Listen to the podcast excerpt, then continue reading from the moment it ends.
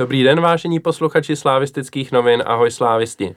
Já jsem Kuelhár a vítám vás u poslechu dalšího dílu podcastu slávistických novin Mezi námi fanoušky. Odposledně se toho za stolik nestalo, jenom taková malinká drobnost. Slávia postoupila do základní skupiny ligy mistrů a kromě toho teda ještě ztratila dva body v Opavě. E, větší z těch témat jsem usoudil, že je ta Liga mistrů, takže velkou část podcastu věnujeme právě postupu Slávie do Ligy mistrů a uvidíme, jak budeme dlouzí. Pokud by se náhodou dneska nedostalo na zápas v Opavě, tak nám to prosím odpuste a zkuste pochopit, že máme tady veselej, veselější témata k diskuzi. No a s kým si dneska budu povídat? Vítám tady Pikyho, který píše pro web Eurofotbal.cz. Pochválen buď Jarda Zmrhal a Slávisti. Dál tady je Matěj alias Leonejk. Ahoj všem. A poprvé v našem podcastu vítám Martina Bendu, který plní e, funkci slavistického SLO. Zdravím všechny fanoušky totálního fotbalu a sešívaných barev. Tak, pojďme se pobavit o tom postupu do, do základní skupiny Ligy mistrů. Já vůbec nevím, jako jak začít, že jo. Pro mě mm, většina z nás, asi všichni z nás, e, jsme to vlastně zažili po druhý v životě a někteří z nás si možná ani to poprvé nepamatujou. My tady tři z nás jsme docela starší pánové, Piky je z nás asi nejmladší, si myslím. Kolik ti bylo vlastně? 13 mi bylo, pamatuju no. si to velmi dobře samozřejmě. Jo. To je taková puberta trošku. Ale když... A tenkrát to bylo hezčí teda. A to možná tady budeme probírat, že tentokrát to nebylo tak dramatický a možná takový jako epochální. Spíš to bylo takový jakože tak sláva. No hele, a to je, to je, do, to je dobrý, jako, dobrý téma na začátek, jako co vlastně eh, emočně jste jako zažívali v tom, v rámci toho zápasu vlastně té odvety z Kluží, protože pro mě to byly eh, na té novinářské tribuně jako strašní nervy a ke konci to byla jako úleva, že už je jako hotovo teda, že se to povedlo a že se to nepodělalo, protože jsme šli do toho jako favorit ještě s dobrým výsledkem z prvního zápasu. E, takže na rozdíl od toho poprvé s tím Ajaxem to prostě byla maximální euforie a, a nadšení a slzy a všechno, tak teďka to bylo spíš takový, že se člověku ulevilo, že z něho spadla ta tíha taková. Měli jste to stejně, Matěj? Jo, já jsem to měl, já jsem to měl dost podobně a e, vlastně oproti, když bych to srovnal s tím Ajaxem, tak tam mám malý rozdíl v tom, že tam to bylo opravdu, že jsme byli eh, totální outsider, nikdo nám nevěřil, možná ani my jsme tomu nevěřili, že se to může stát a, ono se to prostě díky, díky různým okolnostem stalo. Než to teďka už eh, jsem tam viděl víc to, že jsme vyspělejší tým, už jakoby po té loňské sezóně a, přece jenom tak i, i přes veškerý, veškerý respekt, co tam byl výsledkové, ať už vyřazení Celtiku nebo ty zápasy předtím, tak eh, tady už jsem to bral trošku víc jako povinnost, takže to bylo spíš taková úleva a pak oslava. No Martine, ty jako zaměstnanec klubu, pro tebe tam určitě hrály roli i nějaký jako další věci, že jo, protože ty to asi sám pocítíš potom. Na výplatní pásce. Možná i na výplatní pásce, ale tak obecně asi s tím klubem žiješ ještě jako víc než, než fanoušci. Tak je to samozřejmě pro mě nějakým způsobem jiný a můžu to samozřejmě porovnat i s tím Ajaxem, kde jsem byl na tom zápase a samozřejmě jsem tu euforii cítil tehdy, cítil jsem ji i dneska, nebo dneska, letos, uh, z těch tribun i uvnitř klubu samozřejmě člověk jakoby vnímá trošičku jinak, ale tím, že já hodně chodíme na tu tribunu, tak uh, pro mě pořád jakoby uh, mám i tu bezprostřední, ty bezprostřední emoce na té tribuně. Já jsem zápas s Kluží částečně Uh, prožil v zákulisí, kde jsem tam řešil uh, pracovní věci a částečně, hlavně ten druhý poločas, jsem byl na tribuně Severa, fandil jsem, takže, takže pořád to pro mě jako mělo, mám teďka z toho husinu, uh, takže to pro mě pořád mělo uh, jakoby i ten náboj jako fanouškovský a to tehdy i v tom Ajaxu, nebo s tím Ajaxem doma, to pro mě mělo jako velký uh, velký náboj. A myslím si, že tam jako hodně věcí s tím Ajaxem uh, jako jsou takový jako takové věci, které jsou si jako hodně podobné. Eh, zpětně můžeme říct, že vlastně ten zápas s Ajaxem a následná Liga mistrů byl vlastně takový vrchol té éry eh, pod Karelem Jarolímem a že vlastně eh, tehdy jsme stavili stadion, že budovali jsme kádry, když to bylo za takových jako různých okolností, který nakonec byl mistrovský. Teď tady máme trošičku podobnou situaci, kdy naopak jsme teďka byli mistři, dokonce double, jsme získali no, trip, všechny tři poháry. A do, do toho teďka vlastně jakoby zažíváme postup do té ligy mistrů a dalo by se říct, že to je vrchol vlastně této éry. Uh, já nevím, jestli to je vrchol z pohledu jako toho, že už nedokážeme nic víc. Já doufám, že ještě dokážeme mnohem víc, ale jakoby z pohledu toho, jak, jak šla ta doba, že jsme nejdřív získali jeden titul, pak jsme získali Cup, pak jsme získali obojí, udělali jsme úspěch v Evropské lize, tak tohle to je vlastně takový jako takový vrchol toho našeho snažení a že vlastně ti hráči, tak i my zaměstnanci to vlastně vnímáme jako takovou takový zadosti učiním, co energie jsme do toho vložili, tak teď se nám to nějakým způsobem vrací. Takže díky moc za to, že u toho můžu být, ať v klubu, tak i jako fanoušek a doufám, že takhle cítí i ostatní zaměstnanci nebo fanoušci. Eh, Piky, ty jsi byl na novinářské tribuně taky. Můžeš popsat trošku, jak já tam, si tam jako my, Jaká tam byla atmosféra v Tiskáči? Tak jako my s Alanorem, co tam jsme za slavistický noviny, tak my tam prostě dáme gol, tak se hmm. radujeme jak šílení, že jo, to jako ostatní novináři asi tak jako úplně neprožívají, že jo, ale hmm. přeci jenom si myslím, Já že... Já jsem teda řval při tom gólu. Jo. No, jako, to je tak zase moje ty výhoda. jsi taky slávista, tak, jsi tak, tam tak. za médium, je. kde to nějak jako nevadí, který Právě, se já, já od doby, co nejsem ve sportu, tak jsem se mohl takhle vyautovat veřejně v pohodě a jsem jakoby v klidu v tomhle ohledu. Každopádně zajímavá věc, teda když si to takhle pojmul jakoby novinářsky, je sranda vidět na tom fotbale, když o něco jde ty novináře, který jinak prostě nechodí, jo, a ty to víš sám, že jo, prostě, když se hraje s Bohemkou, je nás tam pět, furt ty samý, prostě podry, ty, co to mají prostě na starost, Vojta povejšil třeba si dnesu, najednou je nějaká Liga mistrů předkolo, nebo nějaká Chelsea, potkáte novináře, který nevidíte dva roky na fotbale. A přitom, když byste tohle to nevěděli a vnímali to jenom jako čtenáři, tak jsou to ty jakoby nejerudovanější, jo? Což zajímavá otázka, jak může být někdo jako profesionální fotbalový novinář a nechodit na fotbal. Já nebudu jmenovat, jo? ono to není tak těžký uhodnout, jo?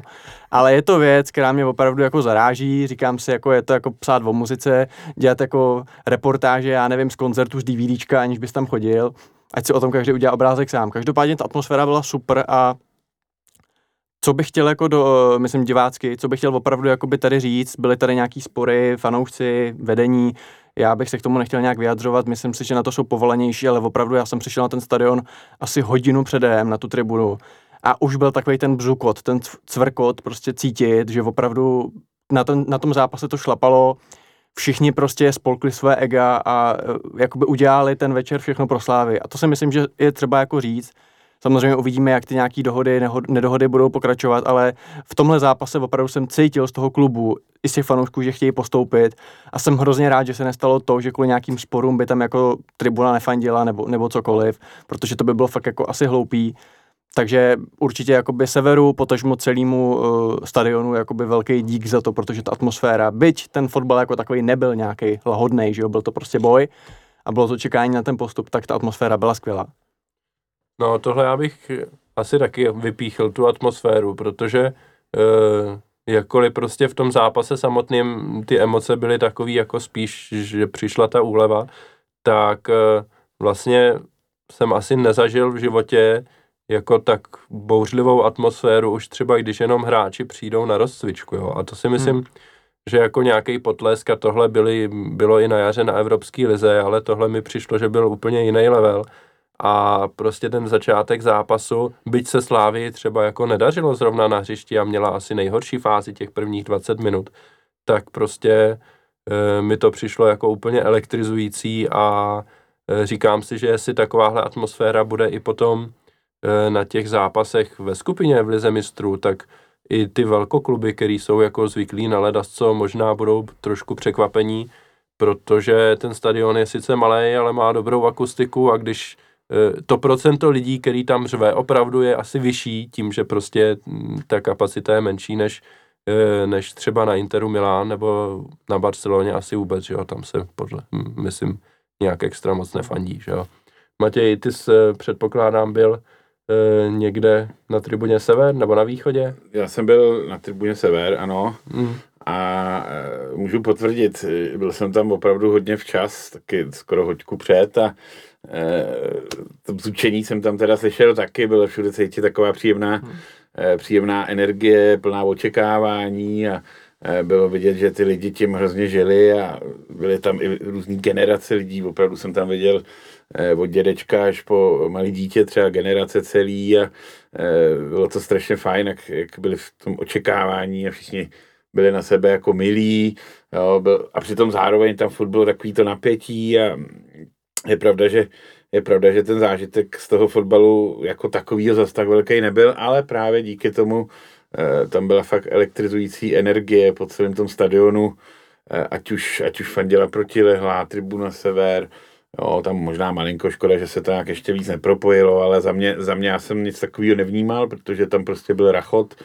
A myslím si, že ty soupeři, let který soupeř se z toho no nechci říct, může posrat, ale opravdu třeba ta Barcelona, tam, tam nejsou zvyklí nějak extra fandit, určitě nemají tak velký kotel, jako, jako máme, nebo tak, tak velký kotel těch aktivních lidí vyloženě uh, si nemyslím, že by oni měli a může to pak hrát i, v těch zápasech opravdu roli, že budeme opravdu skutečně tím 12. hráčem a že, uh, že ten tým můžeme opravdu tou svojí podporou Eh, můžeme zaskočit těmto soupeře a může se nám to může se nám to eh, potom nějakým způsobem promítnout eh, do toho, že můžeme i toho favorita prostě porazit nebo mu aspoň vzít body. No, takže věřím tomu, že opravdu v tomhle případě tohle to platí, 12. hráč. Blbý je, že tam máme ten Dortmund, ten si myslím, že zaskočený ten, nebude ten asi. Ne, no. Tomu to bude jednou úplně. No. K tomu, jak, jak budou vypadat ty zápasy ve, skupina, ve skupině, se ještě dostaneme. Eh, když už jsme tady začali řešit ten zápas, tak pojďme, pojďme se podívat blíž na to, jak ten zápas vlastně probíhal. Už jsme tady zmínili, že eh, ta první půl hodina nebo 25 a 20 minut eh, nebyla ze strany Slávě příliš povedená. Mi přišlo, že Slávisti jednak byli vzadu poměrně nervózní a radši to hráli na jistotu, že to radši kopli dál dopředu, než aby se pod nějakým tlakem presujícího soupeře snažili chodit do nějakých větších akcí.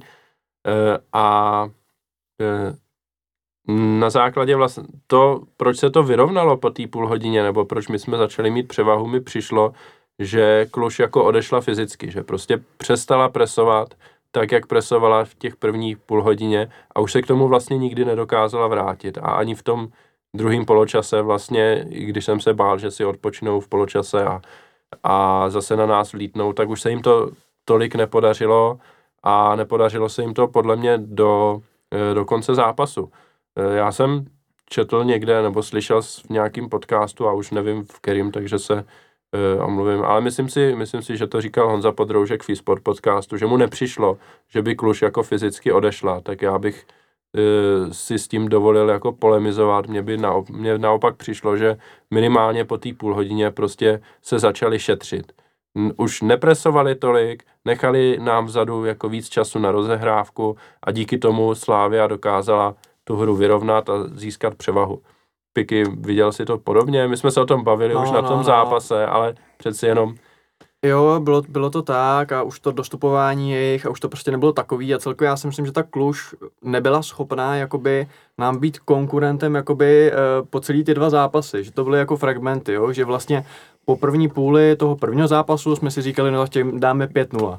Ve finále oni ve druhé půli ukázali, proč teda ten Celtic vyřadili, jo, a teď zase, oni jako měli místa jako velmi nebezpečný, jako oni byli takový, že se o nich nevěděl a najednou si to třikrát ťukli a byli před vápnem. Jakože byl, je to bez zesporu dobrý tým, ale nebyli schopní to podle mě jakoby praktikovat po celý ty dva zápasy.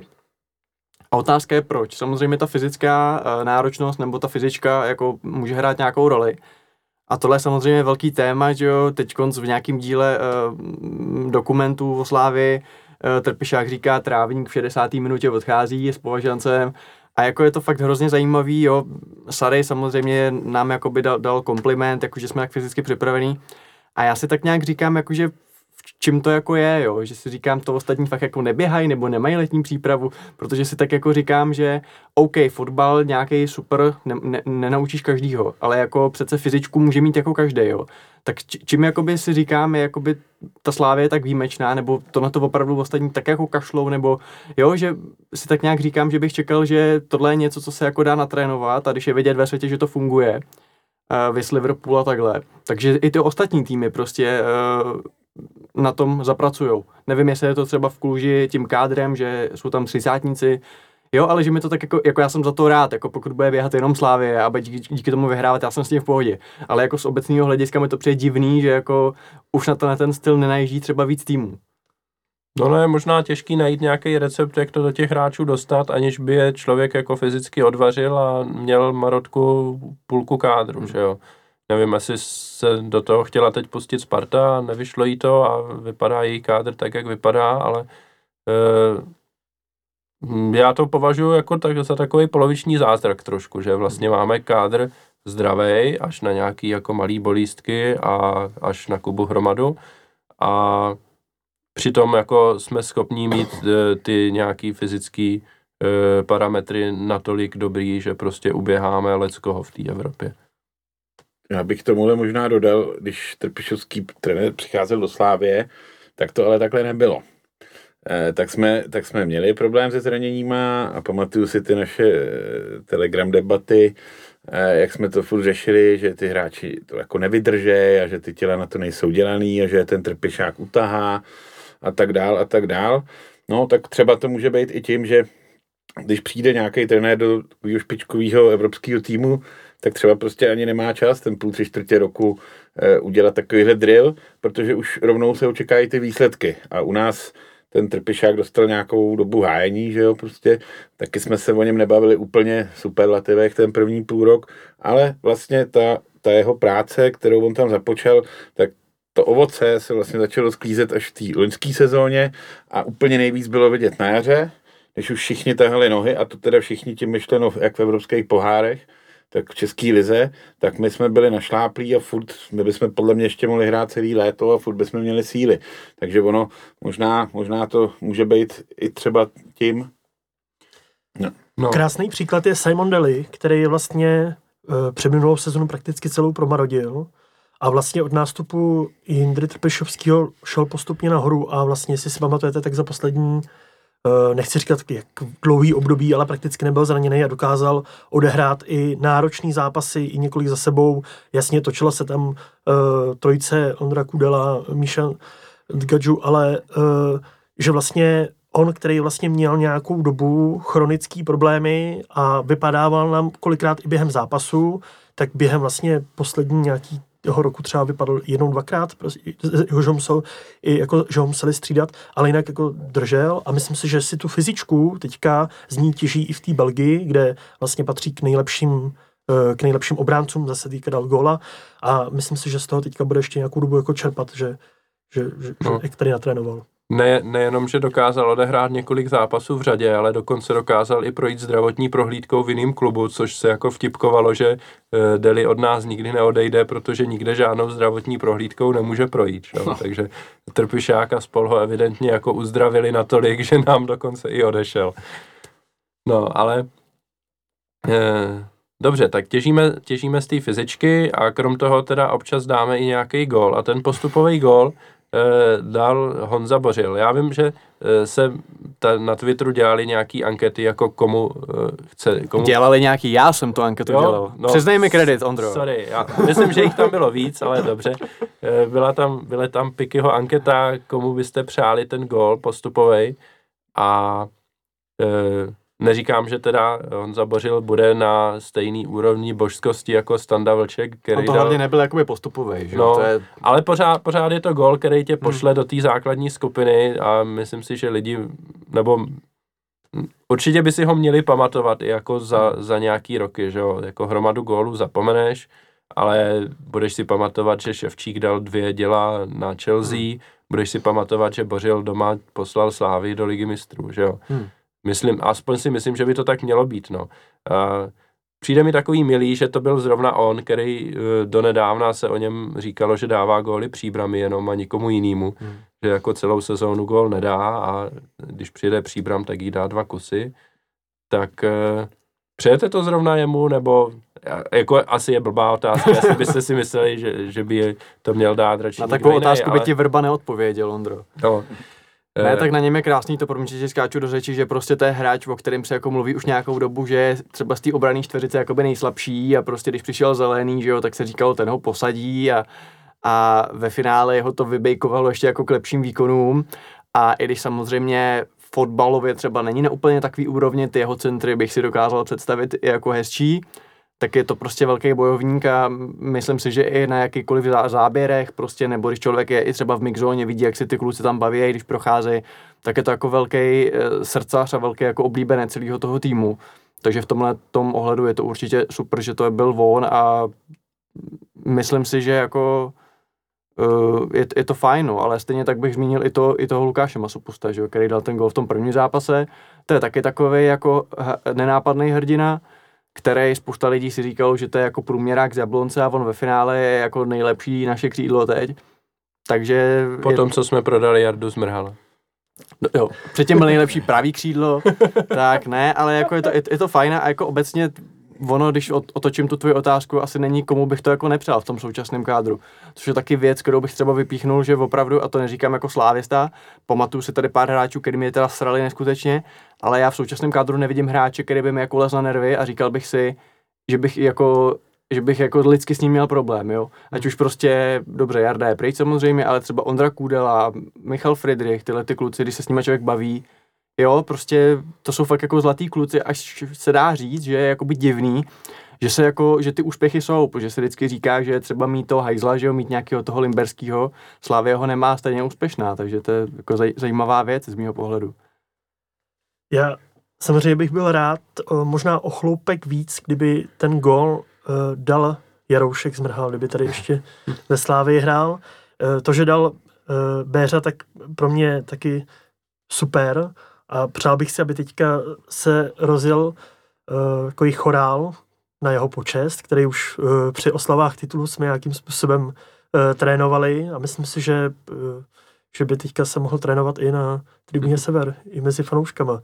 Takže Béřa za mě super a doufám, že se dočká toho svého chorálu i, i na těch tribunách. Pro mě je milý i to, že vlastně Bořil jsem přišel vlastně v té první várce posil, tehdy hmm. vlastně v zimní přestávce, když, když sem přišli noví majitelé a tehdy bylo obrovský halo, že dají 100 mega na posily. To si pamatuju, jak jsme to řešili, ty Je nový majitel, přijde a dá 100 milionů na posily, ty to bude masakr úplný. A taky, že byl, že jo, a přivedli jsme asi pět hráčů v té době. Přišel Hužby, že jo, jako hlavní hvězda, přišel Bořil a už... Ne, Míša, ne? Uh, Už tam byl Míša. Ne, já myslím, že uh, asi máš pravdu, no, že přišel i Míša Ngade. Frýďa. A ještě. Jasně, Frýďa. Všichni ti hráči no, mimochodem, co si Dušan Uhrin, Uhrin přivedl týmu, tak, no, nebo ne všechny, to bych zase kecal, ale uh, velká část tam skutečně je buď doteď, nebo jsme nějakým způsobem dál spenížili a mm. uh, barák, jako doteďka výsledku, barák no. taky. Hmm. Uh, a myslím si, že to bylo opravdu naposledy, že měl Dušan Uhrin opravdu jako velký čich a myslím si, že uh, můžeme za, tíčit za mnohé. No, on, on byl možná lidsky uh, trošku nešikovný v tom, někomu se jak se choval, zachovával, no to o něm máme historky do dneška, že jo, ale co se té odbornosti týče, tak se obávám, že tam jako někdo lepší, nebo obecně, že nikdo moc lepší na český úrovni nebude teda. On kdyby měl dělat nějakýho skauta pro Slávy nebo eh, řekněme funkci těle těch intencích, tak si myslím, že by byl velkou posilou. Tak poslední téma k tomu zápasu samotnému, nebo dvojzápasu s Kluží vlastně je, eh, je jméno Ondřeje Koláře, který nám, eh, dovolím si říct, ten postup vychytal. A přišlo mi mm, vlastně docela překvapivý, když na pozápasovou tiskovku přišel Dan Petresku, trenér Kluže, tak on jako jedinýho koho myslím jmenoval vyloženě, teda jmenoval, že Souček měl dobrý zápas taky, ale říkal, řekl, že... že je škoda, že Slávě neměla horšího golmana. Tak, no, to pře- přesně řekl, že, že kdyby mohl jako něco změnit, tak u svého týmu nic, ale asi by bral, kdyby Slávě měla horšího golmana. E, jak vy se vlastně díváte na to, že e, ten Ondra Kolář tady měl vždycky takovou pověst, jako že je to taková jako Calamity Jane trošku, jo, že prostě vyběhne někde mimo vápno, udělá nějaký kicks a když jako zůstává ve vápně, tak prostě často nic nechytí, že jo, jde na něho jedna střela, šup do šibenice, že jo, Holeš mu dá gol, mm, vlastně z první střely na bránu, když jsme hráli s Jabloncem a potřebovali jsme ty tři body pro ten titul, tak, e, tak to byla šibenice gól. A takových gólů vlastně na jaře bylo víc a říkalo se, že on nechytí nic navíc. Teďka přijde ten zápas o tu ligu mistrů a on chytí penaltu první v životě e, v dospělém fotbale a e, udělá tam pár dalších jako skvělých zákroků a vlastně vychytá dvě nuly a pošle Slávy do ligy mistrů. Tak uh, myslíte si, že teďka už jako dospěl do toho stavu, kdy ti fanoušci ho nebudou spochybňovat a zaslouží si to teda konečně? Já si myslím, že jako kreténi ho budou spochybňovat vždycky, jo. Jako ono se stačí podívat na to obecně na přestupovou politiku. Prostě Nezmar s Trpišákem si přivádějí hráče a stejně, a jsou to furt ty samý, jo. Oni neřeknou, OK, tenhle hráč se mi nezdá, ale dám mu šanci. Ne, kreténi, odvolat, hr, hr, prostě tohle je věc, která mě jako nebetyčně sere, omlouvám se, že trošku odbíhám od koliho, jo. Ale prostě sorry, ale když přivedou 12 lidí a z toho 10 jsou super posily, tak už bych měl tu pokoru a už bych prostě počkal s tím hodnocením. A je to věc, která mě neskutečně vytáčí na Twitteru, o slavistických novinách ani nemluvě. Prostě kdyby ty lidi, já, já třeba, budeme se bavit o Horovi. Já třeba Horu jako nemusím, říkám si, OK, jako nemusel bych ho mít, ale říkám si, přiváděj ho, nebo asi ho chtějí přivést, dobře, ale abych dopředu říkal jako, no to se asi úplně posrali, to už bych si po těch x jménech, Kůdela, průměrák, jo, prostě kolář, Myslím, průměrák. Když po Hovorkovi už... Tak, zase, jo. A prostě už, mm. už si říkám, že některý ty fanoušci fakt jako nemají trošku soudnost a mohli by už trošku jako zvolnit, jo. A to se týká i toho koláře. Prostě Ondra Kolář je prostě brankář s určitým herním stylem, pro trpešáka nepostradatelný, pro tu výstavbu hry nepostradatelný že nechytí nic navíc se třeba z mýho pohledu trošku už změnilo jakoby to vnímání už vlastně na jaře, když tam měl některý, nebo prosinec leden, měl tam některý zápasy, kdy jako vychytal vyloženě asi dva zápasy a jako je to skvělý český jako golman, jako jo. Jako prostě, koho lepšího v té lize bychom, bychom jako chtěli mít, jo prostě do našeho způsobu hry a to. Prostě... Nějakou šelmu na brankový čáře tak, to no. A jako šelma je dobrý golman, bohužel teď poslední dva zápasy, nebo bohužel, bohudík, poslední dva zápasy se mu nepovedl, to zase jako nic, je podle mě dobrý golman, ale to je jedno ale prostě nevím, tohle je takový hej, to se vždycky něco řekne a pak prostě to všichni papouškujou a jako budeme se divit, až prostě kolář přestoupí v létě prostě za velký prachy e, někam do top 5 ligy a budeme schánět Staňka, Nguyena, jo, prostě myslím si, jako taky mu to přeju z tohle pohledu, protože jako prostě to není díra. Je to důležitý gol mám pro tu hru a jakože nechytí nic navíc, prostě teď ukázal, že to není pravda a je skvělý, že to bylo zrovna v zápase o ligu mistrů. Jsem se rozohnil, rozohnil trochu, dobře, pardon. Dobře ti tak. Já bych řekl, že každý hráč a i brankář má jako nějakou slabinu, na který samozřejmě může pracovat, zlepšovat jí.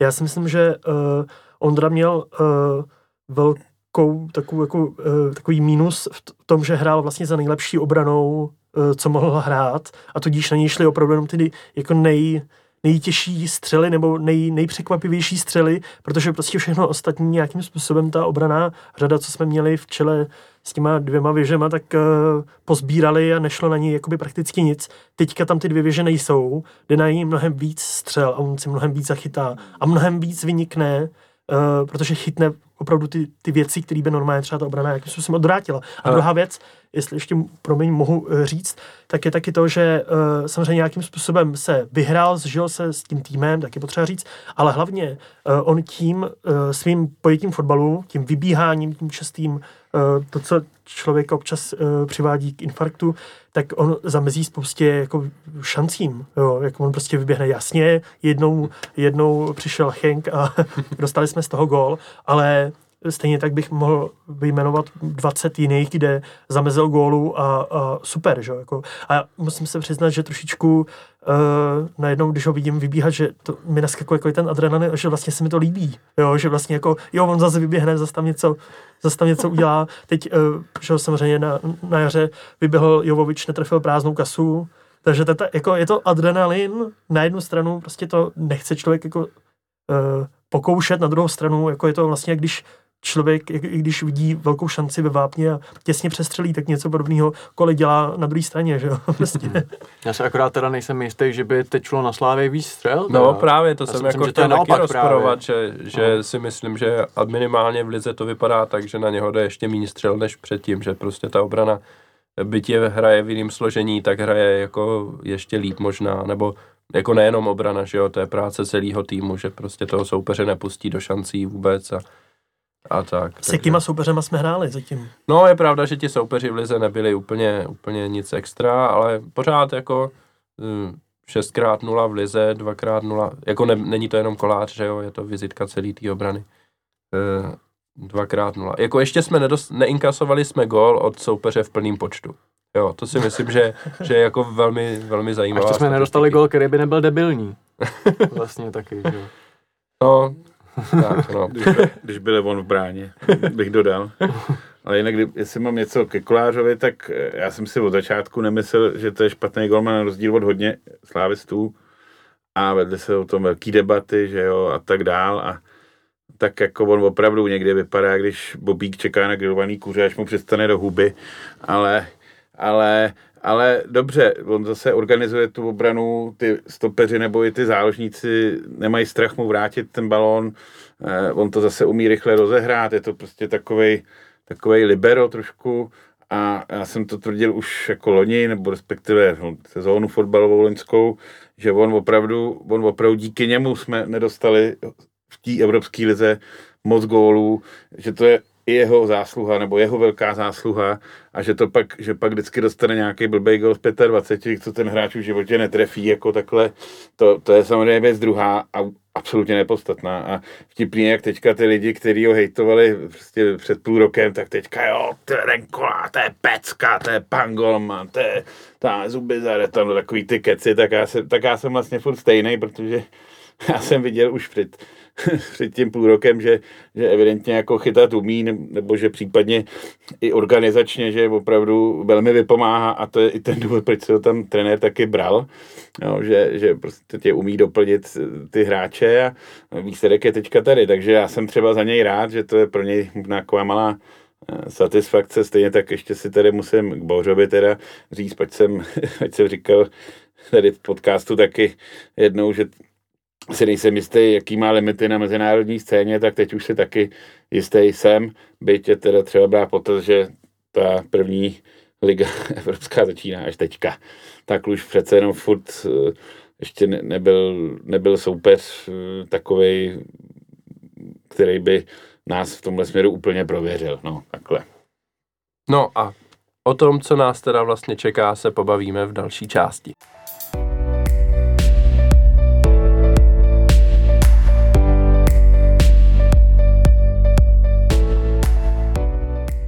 Tak, eh, pojďme se teď pobavit tedy o tom, s kým si to vlastně Slávia rozdá v základní skupině eh, Ligy mistrů.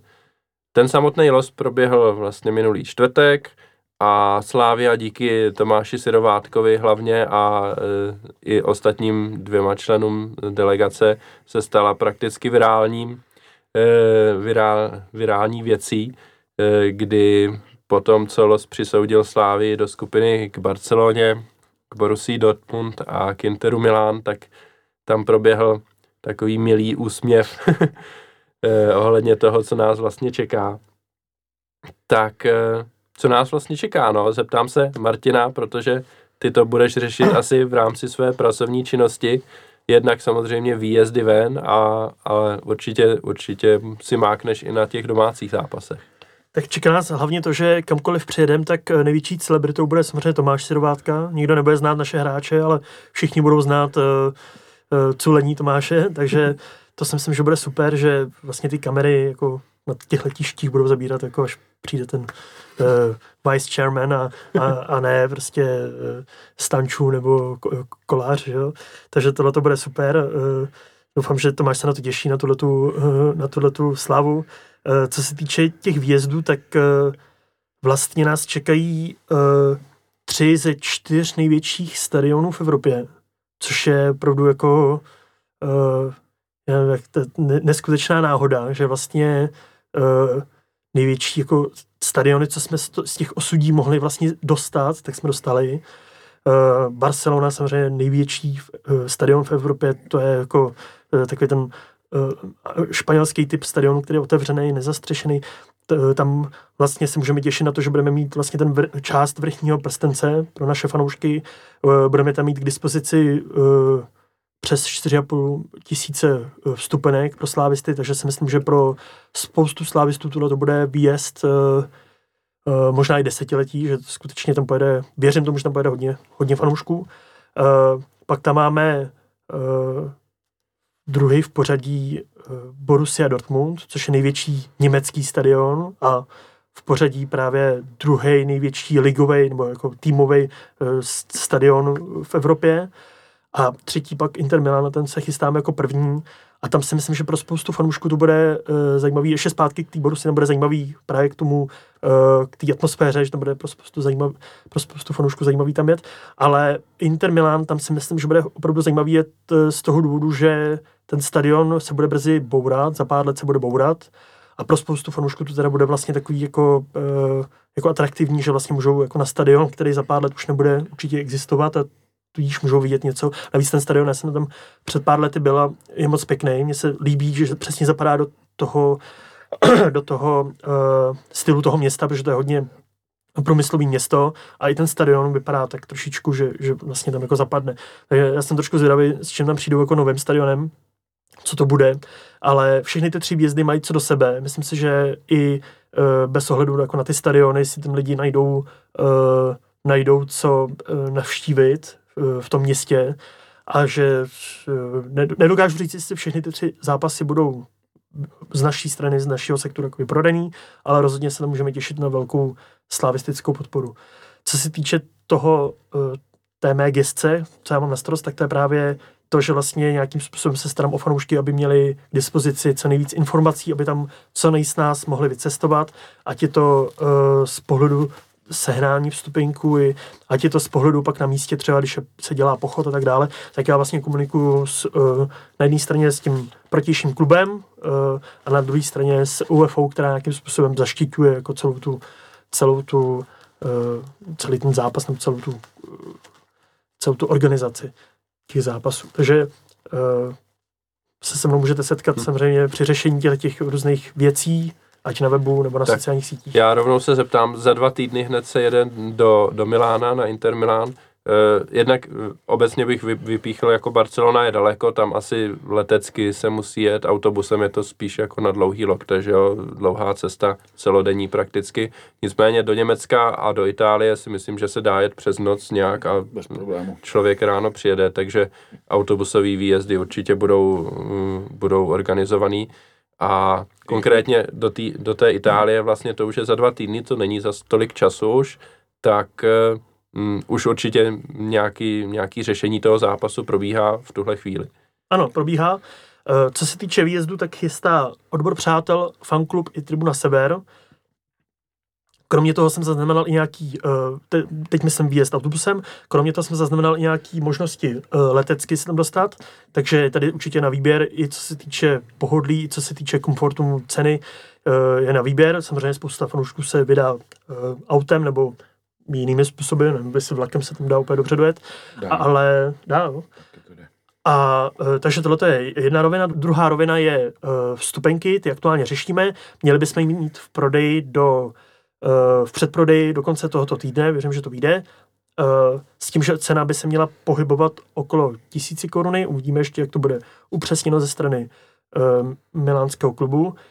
Nicméně bude tam trošičku zajímavější ten jakoby splnění eh, podmínek eh, Interu Milan, protože oni vlastně tam požadují vyplnění nějakých údajů, nějakého loginu, proto aby se ten člověk mohl dostat na ten zápas a při tom vstupu pak nějakým způsobem můžou náhodně nebo i cíleně kontrolovat, jestli skutečně se jedná o ty fanoušky, nebo jestli se nejedná náhodou někoho jiného. Takže uvidíme, ještě k tomuhle tomu máme hned zítra zkusku, budeme tam řešit, co konkrétně všechno musíme splnit ale věřím, že větší část z té kvóty 4361 vstupenek uh, jsme schopní jako fanoušci uh, vyprodat nebo vykoupit a pak tam vyjet na výjezd. Hmm. Matěj, se zeptám, ty o, o tobě víme, že jsi příznivec německého fotbalu, tak počítám, že určitě pojedeš do Dortmundu. To počítáš naprosto přesně. A pojedeš i někam jinam ještě? No dneska jsem se rozhodl, že dám, eh, že dám uh, i Inter. Takže eh, budu, pojmu to tak, že Inter dám opravdu na otočku, řekněme kvůli nějakým finančním limitům to dám tím busem, pač si ne, ani nemůžu dovolit nějak moc dovolený a tohle. a Dortmund ten si udělám hezký, bude to přece jenom 14 dní před Vánocema, tak tam si chci udělat dovolenou a, a strávit tam nějaký dva, tři dny a podívat se na tu strašně zajímavou industriální oblast, což mimochodem doporučuji všem. Eh, jsou tam hutě, vypadá, je to tam jak v Ostravě, zhruba jako v Ledově a je to tam, a je to opravdu, já to mám rád, je to takový hezký. Do, doporučuji všem, je to tam jak v Ostravě, to úplně je, nevím, je to, tam, je to tam, je to, no já jsem to možná řekl špatně, ale je to taková ta industriální suchá zóna, eh, která nabízí strašně moc zajímavých eh, pohledů a to možná dám pak na Twitter.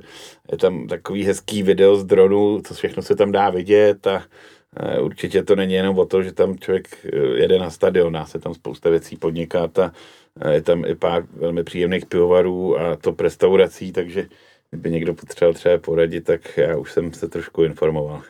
Javol. Já na tu liš, já. E, mimochodem, a to, se, to jsem si teď vzpomněl a zeptám se taky Martina, protože e, krom toho, že hraje samozřejmě Ačko ligu mistrů, tak e, u 19 vlastně hraje tu mládežnickou Youth League. Youth League. Youth League. Youth League. A e, to se hraje že jo, ve stejný termíny jako zápasy Ačka. Já jsem se z hodou okolností jsem zaregistroval, e, že Inter Milan už dával termíny těch zápasů. E, tak možná někteří slávisti by mohli chtít jít i právě na tyhle zápasy. Zásadní otázka, bude to na Xaverově?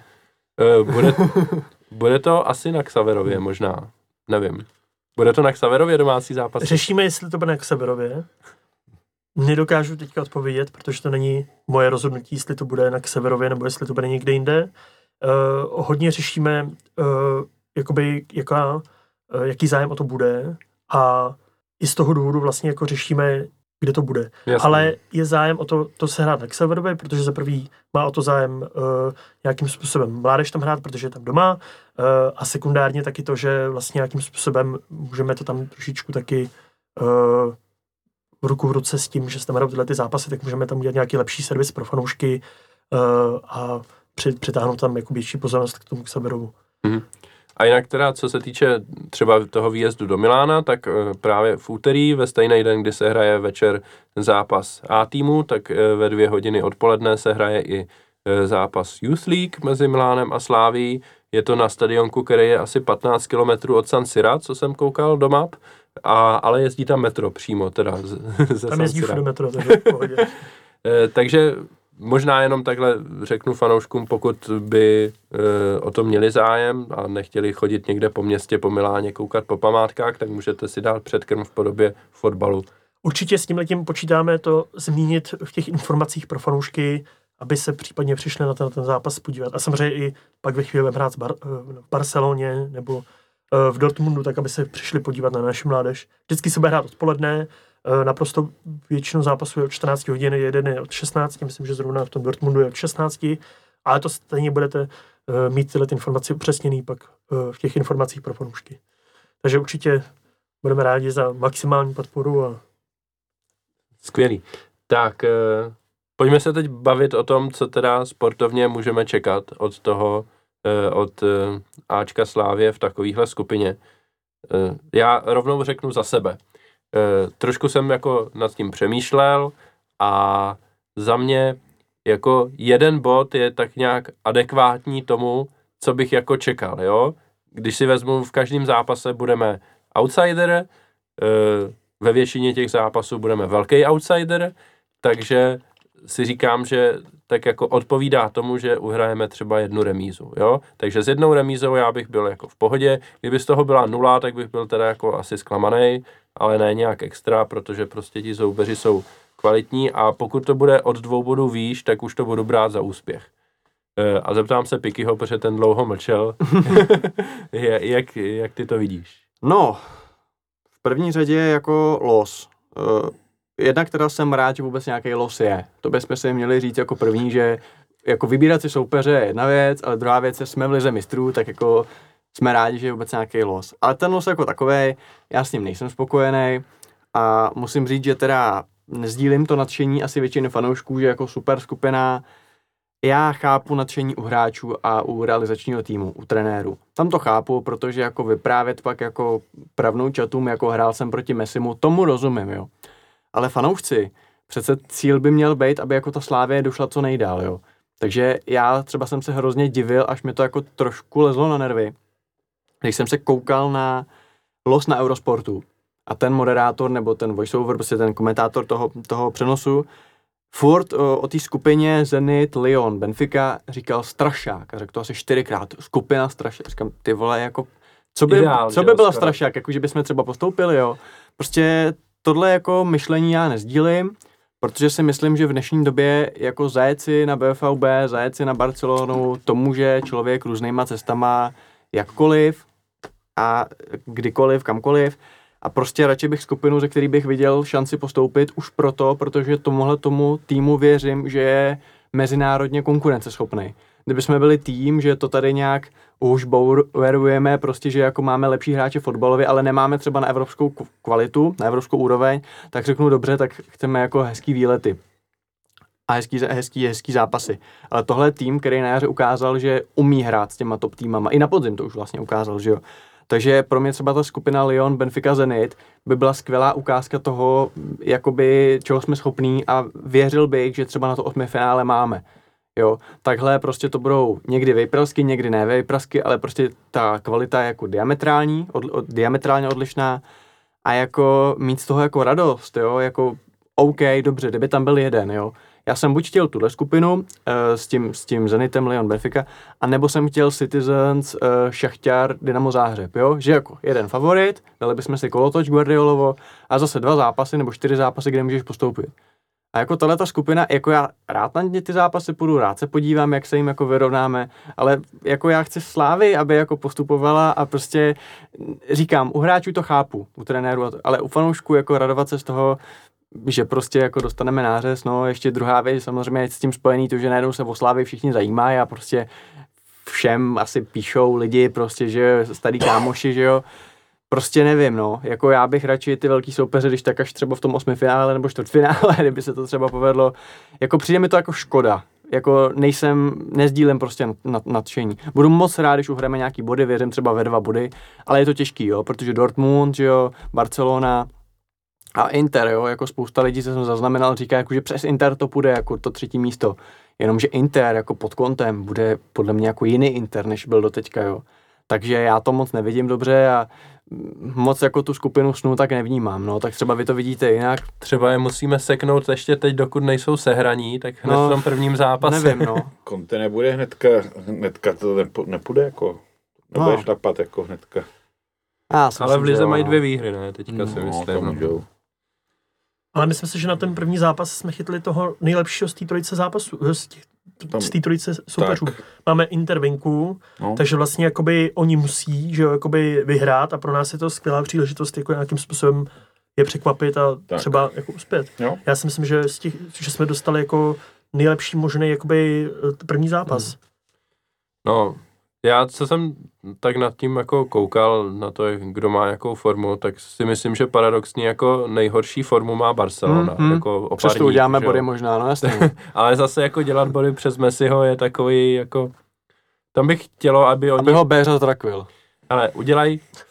No a ještě, ještě ten, ještě to rozlosování těch zápasů je takový jako na prd mi přijde trošku, že s tou Barcelonou hrajeme ty dva prostřední zápasy a ještě ten druhý z nich hrajeme venku, že jo, pokud by měli třeba po třech zápasech 9 bodů, tak by si mohli říct, že už je to jako To je další věc, promiň, já se bojím, že v téhle skupině ty tři budou bojovat o postup jako hrozně dlouho. Hmm. Takže nebude hrozit, že by někdo už to měl jasný a jako vyprce na to a dal nějakou B sestavu. Já si myslím, že regulárně ty tři týmy se o to poperou a ale jako zajímal by mě teda váš názor, jako tvůj znám, protože jsme se o tom bavili, ale jako vy kluci, jako vy jste rádi, že jsou to tři týmy takhle těžký, nechtěli byste radši jako s naší skupinu? Já teda řeknu, že já rád nejsem určitě, já jsem to psal i na Twitter, já, ten Zenit Benfica jako krásná skupina si myslím. Já jsem, Matěj. já jsem z toho nadšený, já vůbec nechápu, jako, jak to berete vy. Víte, že bych byl taky jako radši, kdyby tam byl jeden, přes kterýho by se dalo třeba opravdu udělat 6 bodů, ale kdo to je dneska, přes koho jako uděláš 6 bodů zaručeně, ne, to ne, ne, ne, nemusí být, tak, takový soupeř třeba není vůbec, jo. A když jsem viděl, já když jsem si tam myslím, že určitá cesta, eh, jak třeba skončit třetí, může být přes Inter. Teď jsem viděl o víkendu Dortmund, dostali 3-1 eh, v Berlíně, ale ne na Hertě, ale u nováčka Union Berlín. kde teda přijeli na Vejlet a mysleli si, že jim to tam jako nasype se samo ty góly tomu Berlínu, tak to se teda jako nestalo. Eh, takhle jsme dopadli mimochodem i včera, ale to je jedno. A já jsem ještě si dělal z toho srandu v sobotu večer, tak se nám to stalo taky. A ten Dortmund, jako ten, ten, když se na to nějak špatně připraví a podcení nás, tak prostě u nás klidně může dostat na prdel. Jako. To, to jako se může stát. A jsem právě rád, že ten první zápas je na to Interu. Myslím si, že jako my, můžeme, my klidně můžeme udělat 4-5 bodů, otázka pak, jestli to bude stačit. Jo ale jinak nesouhlasím, já bych nechtěl v žádném případě nějaký Benfiky a tady to, to si můžeme pak hrát v Evropský lize příští rok. Jako, to. No mně to přijde prostě, jako... já, já, jsem rád, že máme top 3 evropský týmy s top stadionama, eh, no bohužel ne úplně s top fanouškama, no Barca to jsou, to jsou popcorňáci, že jo, eh, Inter to je trochu lepší, no Dortmund samozřejmě asi za mě nejlepší, jo, ale e, fakt jako bych nebyl takový minimalista jako vy, já z toho mám radost, pač to asi už ani nikdy třeba nedožiju takových soupeřů a ty ligy mistrů my se můžeme dožít příští rok znova, tam může ten los být třeba částečně tak, jak byste si přáli vy.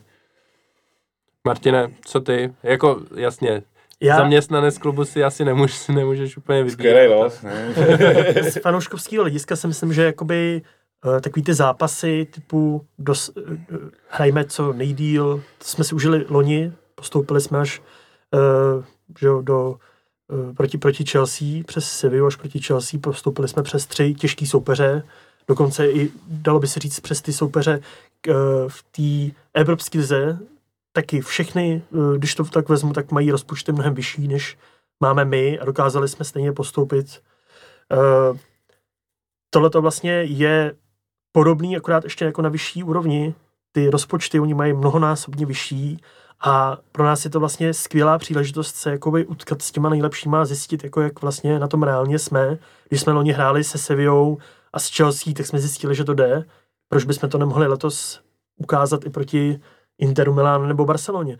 Já z fanouškovského hlediska jsem jakoby nadšený, jako z, po, z pozici zaměstnance si myslím, že uh, nelze říct, jestli jsem nadšený nebo nenadšený, já to beru, takže je to obrovská výzva pro, ten, pro ty hráče i pro ten trenerský štáb se na to maximálně připravit a uh, vzhledem k tomu, jak jsme se dokázali připravit na tu Chelsea nebo na tu Sevillu, tak já uh, bych se neodvažoval říkat ani to, že dostaneme uh, dardu, ani to, že nějakým způsobem překvapíme. Já jsem v tom na tom hodně takový, uh, že věřím tomu, že jsme schopní hrát ten fotbal s Chelsea i s těma těma soupeřema a že jsme schopní překvapit. Neříkám, že jsme schopní překvapovat opakovaně, ale myslím si, že jsme schopní překvapit tyhle ty soupeře. Tak jo, no. Snad se to ukáže, snad se ukáže, že je to pravda, že opravdu dokážeme překvapit. E, třeba i ve více než v jednom zápase jenom. Já jenom e, zopakuju základní fakta ekonomický. Za postup do ligy mistrů jsme získali 16,3 milionů eur zhruba, což je, eh, což je příjem jednak eh, ten bonus za samotnou účast v té skupinové fázi a jednak bonus za koeficient. Tam bohužel doplácíme na to, že jsme sedm let nehráli poháry a ten koeficientový bonus se počítá na základě posledních deseti let a týmy jako třeba Zvezda nebo Dynamo Záhřeb, který třeba neměli tolik úspěchů, ale hráli tam pravidelně ty poháry každý rok, tak hold ten desetiletý koeficient mají vyšší a naopak třeba týmy jako Lille nebo Atalanta Bergamo, tam zase eh, se jim počítá národní koeficient, který prostě v Itálii a ve Francii je taky bohužel vyšší. No. Takže, ale třeba za rok už to může být zase trošku jiný. Pokud bychom se tam dostali znovu, tak i tenhle bonus třeba bude, bude trošku lepší pro Slávy. Tak, eh, rychle se podívám do scénáře. Výjezdy na stadiony jsme probrali, šance Slávě jsme probrali. Lístky do zápasy máme taky, děkujeme. no, lístky na domácí zápasy, no. Slávia asi oznámí včas a do té doby asi nemá smysl nic řešit a jenom varovat všech. Doufejme, že bude sektor českých fanoušků Barcelony. tak. No. Tohle mě třeba sere, ale ono je to samozřejmě pochopitelný, jo, ale prostě je to takový říkám si, že mají někteří lidi vůbec drzost, jako si o to říkat, jo, ale asi to, asi to k tomu patří, no. Tak podívej se, ono to ve světě jako není jinak, akorát no, jasně, je to poprvé, tak se z toho hmm. můžou všichni posrat teďka. Hmm. Jenom asi bych zopakoval varování klubu nekupovat supenky od e, žádného jiného zdroje, než přímo od klubu. To je jediný, co k tomu zatím můžu říct, eh, že se vymýšlíme, jak maximálně zkomplikovat prodej vstupenek eh, mimo vlastně ty, kteří, kterým to náleží. Takže přeprodejci, ale třeba teďka aktuálně i problém s eh, některými aukčními zahraničními servery, kde aniž bychom pustili předprodej, tak už se tam vyšplhala Jo. cena na 25 tisíc. Viagogo. Viagogo, ano. Jsem Já to neřekl. Já, já můžu. Já, já nevím, jestli můžu, ale vím, že uh, tohle je obrovský problém, který, který, který vlastně je hrozně těžký to řešit. A vlastně i ti překupníci jako takový, tady v Česku, jakým způsobem se to přeprodává u stadionu Hmm. nebo přes uh, různý aukční portály český, tak uh, je to takový dlouhodobý problém, který uh, my máme jenom omezený možnosti, jakým, s- jakým, jakým s tím můžeme bojovat, Hmm. ale jedna z těch možností je samozřejmě nastavit ten prodej tak, aby jsme to tímhle těm uh, překupníkům co nejvíc zkomplikovali nebo znemožnili následný přeprodej dál. Takže uh, bavíme se o tom, jak to udělat, ale současně, jak to neskomplikovat příliš těm normálním fanouškům, kteří si chtějí koupit vstupenku, přijít na zápas, fandit a aby prostě tam neměli, nebo že si chtějí třeba Hmm. hmm. pro příbuznýho koupit vstupenku, těžký, no. tak to chceme jakoby najít nějakou rovnováhu mezi tím, tím mezi těma oběma cestami, aby, aby byli fanoušci spokojení a současně aby překupníci dostali co nejméně. Fanoušci nebudou spokojení nikdy. nikdy nebudou spokojení fanoušci, ale prostě ono těch, to je těžký, no, to je za první právní otázka dost složitá, že jo, a za- B může to pak skončit, že to bude třeba na jméno plácnu, že jo, vymyslím si, Zase budou lidi nasaný, že je to na jméno, to je, nemá to jako jednoduchý řešení, ne, to nemá, no. Nemá. Kdyby, kdyby mělo, tak už jsme ho dávno Tak už zavedli je a, to venku, a je to Tak vyřešené. je to jednoduchý.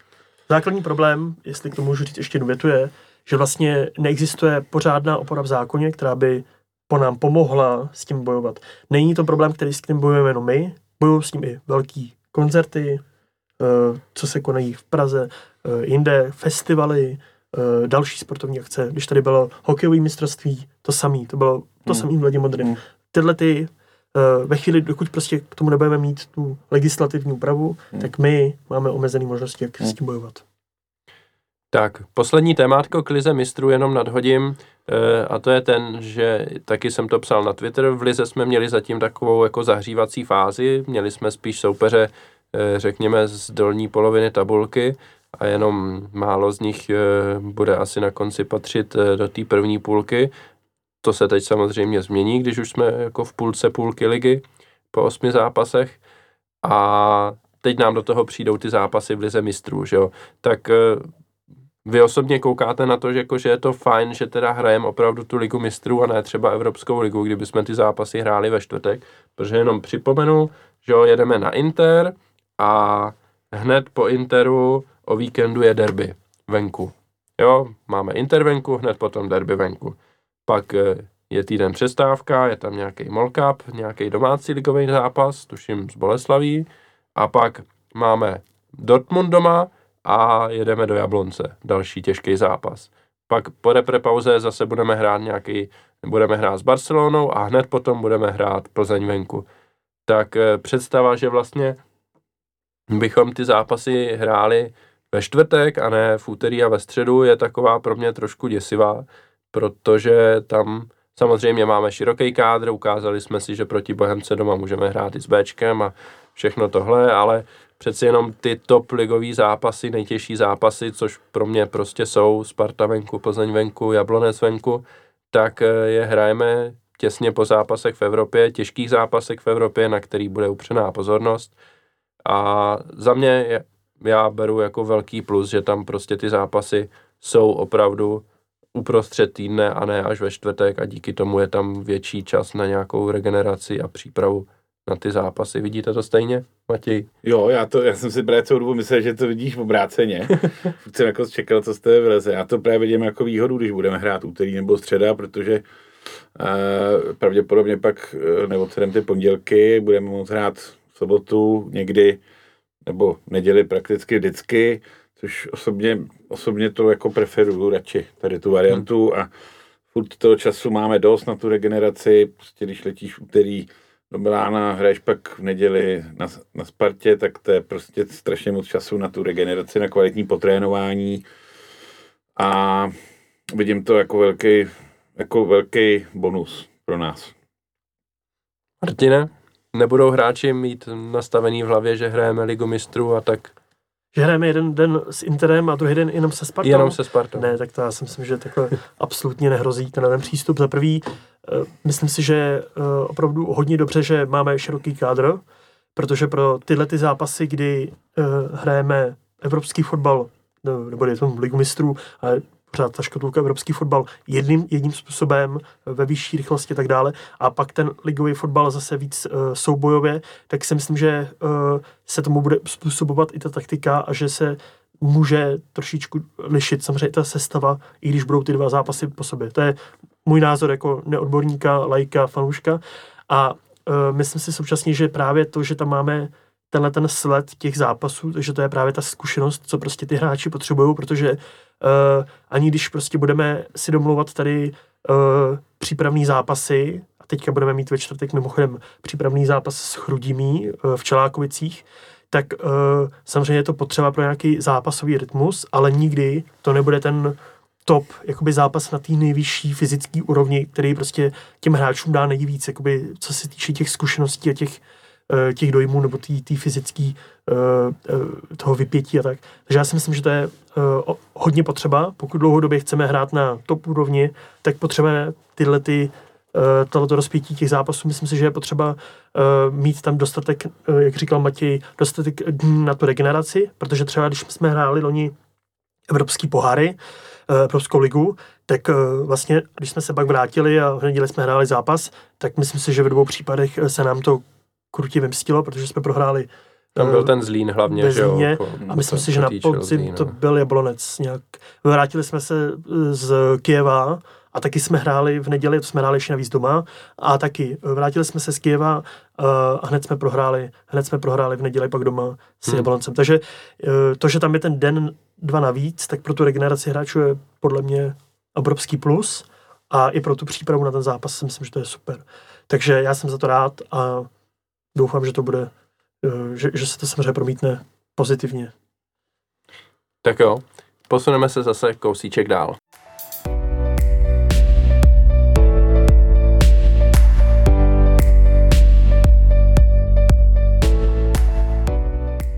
Tak, teď uděláme malou vsuvku, eh, půjdeme trošku out of context a eh, budeme se bavit s Matějem tady o, o fanoušcích, protože Matěj si tady pro nás připravil zajímavý téma. Eh, Matěj je velký příznivec německého fotbalu, jak už jsem, jak už jsem sdělil. A eh, my jsme se tady eh, v několika minulých podcastech bavili o tom, eh, jak prostě se nám nelíbí, jak trestá disciplinárka za pyrotechniku, mimo jiné teda. A teď tady Matěj přinesl zajímavý data ohledně trestu za pyrotechniku z německé ligy a nejenom Bundesligy, ale i z nižších soutěží. Tak já mu dám slovo a jsem sám moc zvědavý, co vlastně nám přinesl. Eh, Tak, dovolte tedy malou vsuvku, já s tím nechci nějak moc dlouho zdržovat, nicméně, jak vidíme v posledních týdnech a měsících, co se tady děje eh, na stadionech eh, v Čechách, tak mě to přece jenom nedalo a protože i hodně jezdím na německou ligu a zajímá mě to, tak jsem tak jsem eh, z německých serverů se díval, eh, jak to tam funguje. Co se týče trestů, pač je tam taky pyrotechnika, Eh, děje se tam spousta různých nekalostí, a, ale má to nějaký určitý pravidla a ty bych tady rád zmínil. Eh, V Německu od roku, eh, od sezóny 2017-2018, eh, tak od té sezóny eh, před sezónou byly zavedeny jasně daný pravidla a taxy za tresty. Eh, To znamená, pakliže v roce eh, 2016 a 17 eh, se trestaly týmy eh, jak finančně, tak tím, že, eh, tím, že se zavíraly různé sektory nebo se zakazovaly výjezdy, eh, byly tam eh, tenkrát velký dohady, tak, tak se prostě řeklo, pojďme to nějak řešit, tak to vyřešili následně. Od roku 2017-18 eh, je to tak, že na první Bundeslize Eh, jedna, eh, jed- jedna pyrotechnika, jeden kus, tisíc euro. Odstřelování, házení pyrotechniky různě po sektorech, po stadionu, tři tisíce euro za jeden kus. Laser 4000 euro za jedno ukázání. Vniknutí na hřiště 3000 euro jedna osoba. Banner s nespo- nesportovními nápisy do 3 čtverečních metrů 2000 euro. Nad 3 čtvereční metry 4000 euro. Házení předmětů na hřiště jeden kus 1000 euro. Možná jsem to řekl předtím špatně. Za vniknut- vniknutí na hřiště jedna osoba 3000 euro. Takže, co chci říct, jsou to jasně daný taxi, Uh, jenom třeba pro zajímavou zapálení pyra. Bundesliga první tisíc, druhá 600 euro, třetí liga 350. Uh, a je to samozřejmě vždycky, čím, menší, čím nižší liga, tím menší obnos.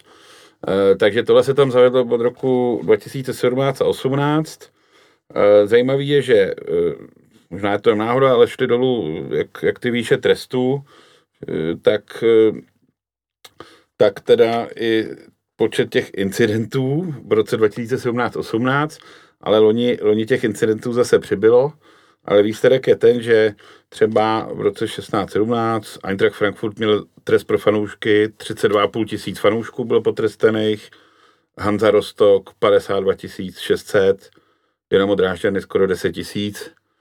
K těm finančním trestům navíc, tak ten efekt je teďka takový, že v tuhle chvíli ty pokuty víceméně jsou trošku menší, incidentů je plus minus stejně, loni bylo dokonce víc, ale vždycky se platily jenom pokuty.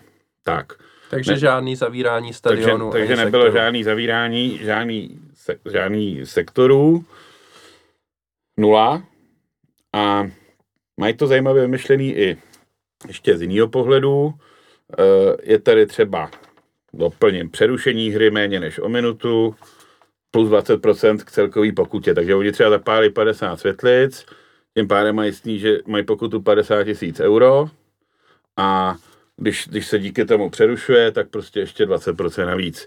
Když se přerušuje od minuty do pěti minut a tak dál. Uh, Jasný, tak já jenom dejme to do souvislostí, jak se to trestá u nás, že jo? Tak. Když se odpálí pyro a nepřeruší se zápas, tak je nějaká zanedbatelná pokuta. Když se přeruší zápas, tak se zavírají tribuny. tak. Tam je jako ten rozdíl jasně Ne, daný. nebo když nevidí. VAR, když je VAR. No, to je taky To je to přerušení samý, že jo, to je taky přerušení.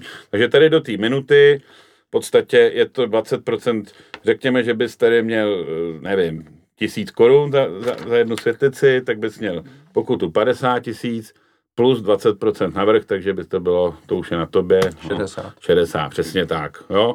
A když je to od minuty do pěti, tak je to plus 50% celkového Hmm. trestu. Ale furt se nic nezavírá. Mhm. Jo. A ještě mají zajímavý teda, že oni dávají, v podstatě ty tresty se snižují, tím, že odhalejí pachatele kluby. Takže když odhalejí, že jeden, jeden člověk tam hodil pivo a ten klub ho usvědčí, tak ten trest se snižuje minus 25% dolů. Jo? Nebo když je to třeba skupina deseti lidí a oni chytnou půlku, tak jim jde 50% z toho trestu dolů. A když odhalí všechny pachatele, tak ten trest dokonce minus 75%. No. A uh, co je taky zajímavý, eh, ty hráči, nebo ty, teda pardon, ty fanoušci, kteří pak jsou potrestaný, tak mají možnost se nějak veřejně, eh, sportovně a sociálně angažovat a díky tomu ještě jim se část toho eh, trestu v podstatě sníží eh, a tomu klubu taky.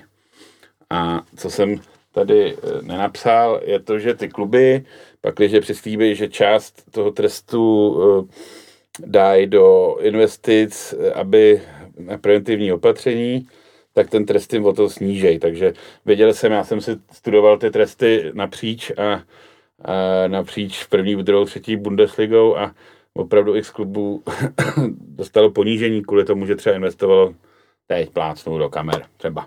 Hmm. No, takže jdou tam, je to poměrně tvrdý, ostrý model, no, ale má to samozřejmě ty tendence, aby ty kluby, teda řekněme, asi investovaly hol do, do těch kamer, do těch, těch zabezpečovacích zařízení, případně do těch kontrol nebo turniketů a tak dále. Ale zároveň je tam prostě jasně daný to, že stane se to, dostaneš takovouhle pokutu, na příští zápase budeš mít definitivně otevřenou svoji tribunu Sever a Hold Club zaplatí nějakou pokutu. Hmm.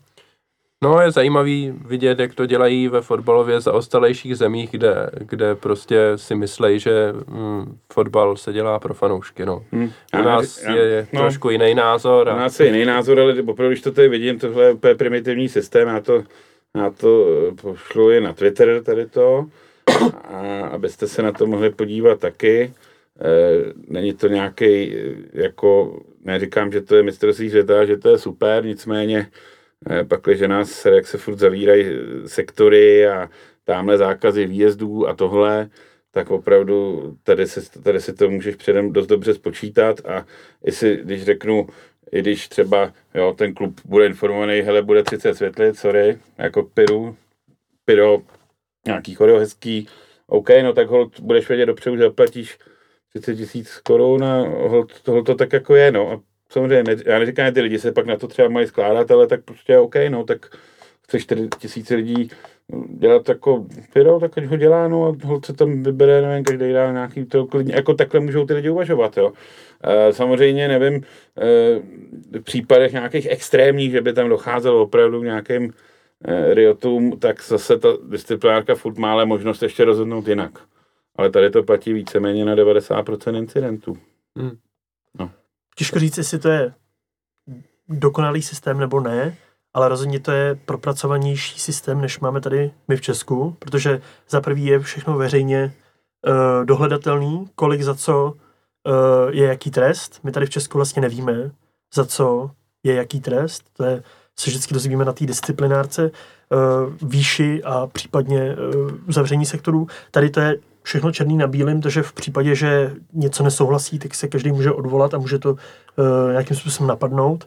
My vlastně jakoby uh, takhle veřejný jakoby uh, informace o tom, co za co, kolik hrozí, vlastně nevíme. Nevíme, za co vlastně hrozí uzavření tribun, nebo víme to zprostředkovaně, že když přeruší zápas, že to může k tomu dojít. Ale myslím si, že tahle ta otevřenost obecně, to o tom, že vlastně víme, za co můžeme dostat jako pokutu, že to je první krok k tomu, aby se s tím dalo nějakým způsobem pracovat. Já nevím, jaká výše pokuty by byla u nás, protože přece jenom Německo je větší, větší trh, mají tam mnohem vyšší platy a tak dále, takže tam si můžou dovolit dát pokutu 4000 euro nebo 1000 euro za zapálení jednoho kusu. Pirát to tady v přepočtu To u nás eh, nemůžeš, no. by asi U nás, neprošlo. u nás možná ani tu třetí Bundesligu, kolik má třetí. 350 euro.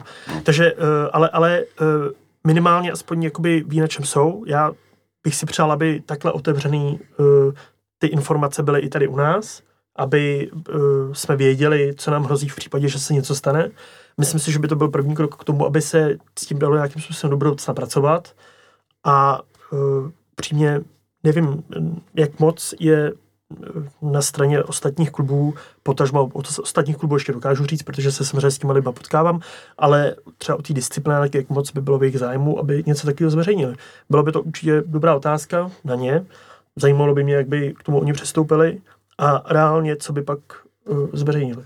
No, oni to v Německu, oni měli ty samé problémy. No. A ono, ty problémy, jako v vozovkách problémy s fanouškama, ty tam mají furt. Ono je to, ono je to úplně jako nevymítilo. Nicméně, Ale ty už se úplně večer spočítáš tamhle, že bylo 30 světlic, takže prostě víš dobrý, tak uh, dobrý pokuta 30 000 euro.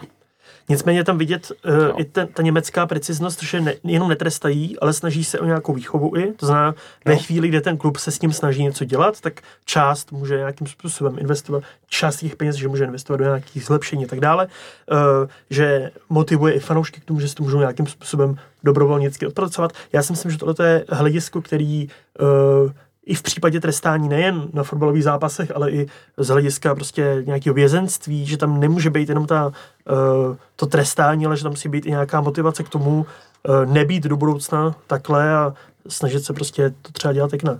Takže jako uh, myslím si, že to může být solidní předloha třeba i tady pro nás. Nevím, do jaký míry správná, špatná, to ať uh, posoudí i jiný, ale myslím si, že to, to je pořád uh, pořád jakoby uh, tím, jak je to otevřený, tak je to lepší, než to, jak máme tady u nás. Ale prostě o to, že mě hrozně mrzí, tady ty těm zakážou výjezd, tamhle nám zavřou stadion Liberec nemůže kvůli tomu prostě přijet fanoušci, tak to už mě fakt jako štve a je to bizár, úplný bizár, kdy přece u nás by fakt měli být tuplem u nás by měli, Německu, když zavřou, když to řeknu blbě, tak se tam jako za stolik nestane, tam chodí lidí opravdu dost, ale u nás jde, těžce bojuje ten fotbal s těma fanouškama, aby přišli, aby každý, každý desítky lidí, co přijdou na víc, tak je to úplně skvělý, že jo. A my, když už třeba zrovna, jakože to jsou ty kluby jako my, Baník a takhle, nebo opravdu, nebo opravdu těch fanoušků chce chodit hodně a dělají totální atmosféru, že jo, tak, tak je to strašná škoda a myslím si, a i proto jsem se o to zajímal, jak to tam mají a e, myslím si, že tohle třeba by mohlo být nějaký téma k diskuzi, který by se tady nějakým způsobem mohl aplikovat v Čechách. E, to, že to není dokonalý, to je taky jasný. Jo. Já osobně nevím, jestli jsem to, nebo nejsem zastánce, ale furt si myslím, že pak, že se to má nějak řešit, tak tohle by třeba mohlo být nějaký vodítko, který vůbec není těžký si dohledat. To jsem si našel během nějakých pár minut na netu. Jo. A No, jo, nemusím, jako, nemusím být jako úplně Einstein nebo Kvelhár nebo něco podobného. ne, já jsem rozhodně rád, že jsme to dostali tady do veřejné diskuze a m, rozhodně dáme k tomu materiály na Twitter taky, že jo, Matěj už řekl, že, že to sem hodí, takže to určitě budeme retweetovat a e, bude fajn, pokud se toho chytnou i, i další fanoušci média, pojďme se bavit o tom, jak ta disciplinárka trestá, protože to, že teď zrovna to není problém Slávě aktuálně v posledních týdnech, neznamená, že to není problém vůbec.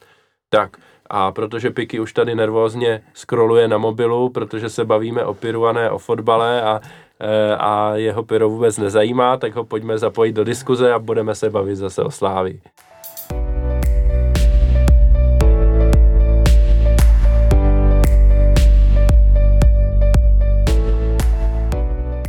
Tak a teď Piky dostane velký prostor, protože se budeme bavit o tom, s kým vlastně tu ligu mistrů budeme hrát, s jakým kádrem, protože v kádru přišly nějaký změny, ne úplně čekaný asi, a tou největší z nich je odchod Alexe Krále za e, údajných 12 milionů, v ruských zdrojích jsem viděl 11,5, ale to už asi není úplně, e, úplně důležitý, jestli to je 11,5 nebo 12, za 12 milionů eur do Spartaku Moskva a na to navazuje příchod několika zajímavých hráčů, nebo spekulace o příchodu několika hráčů.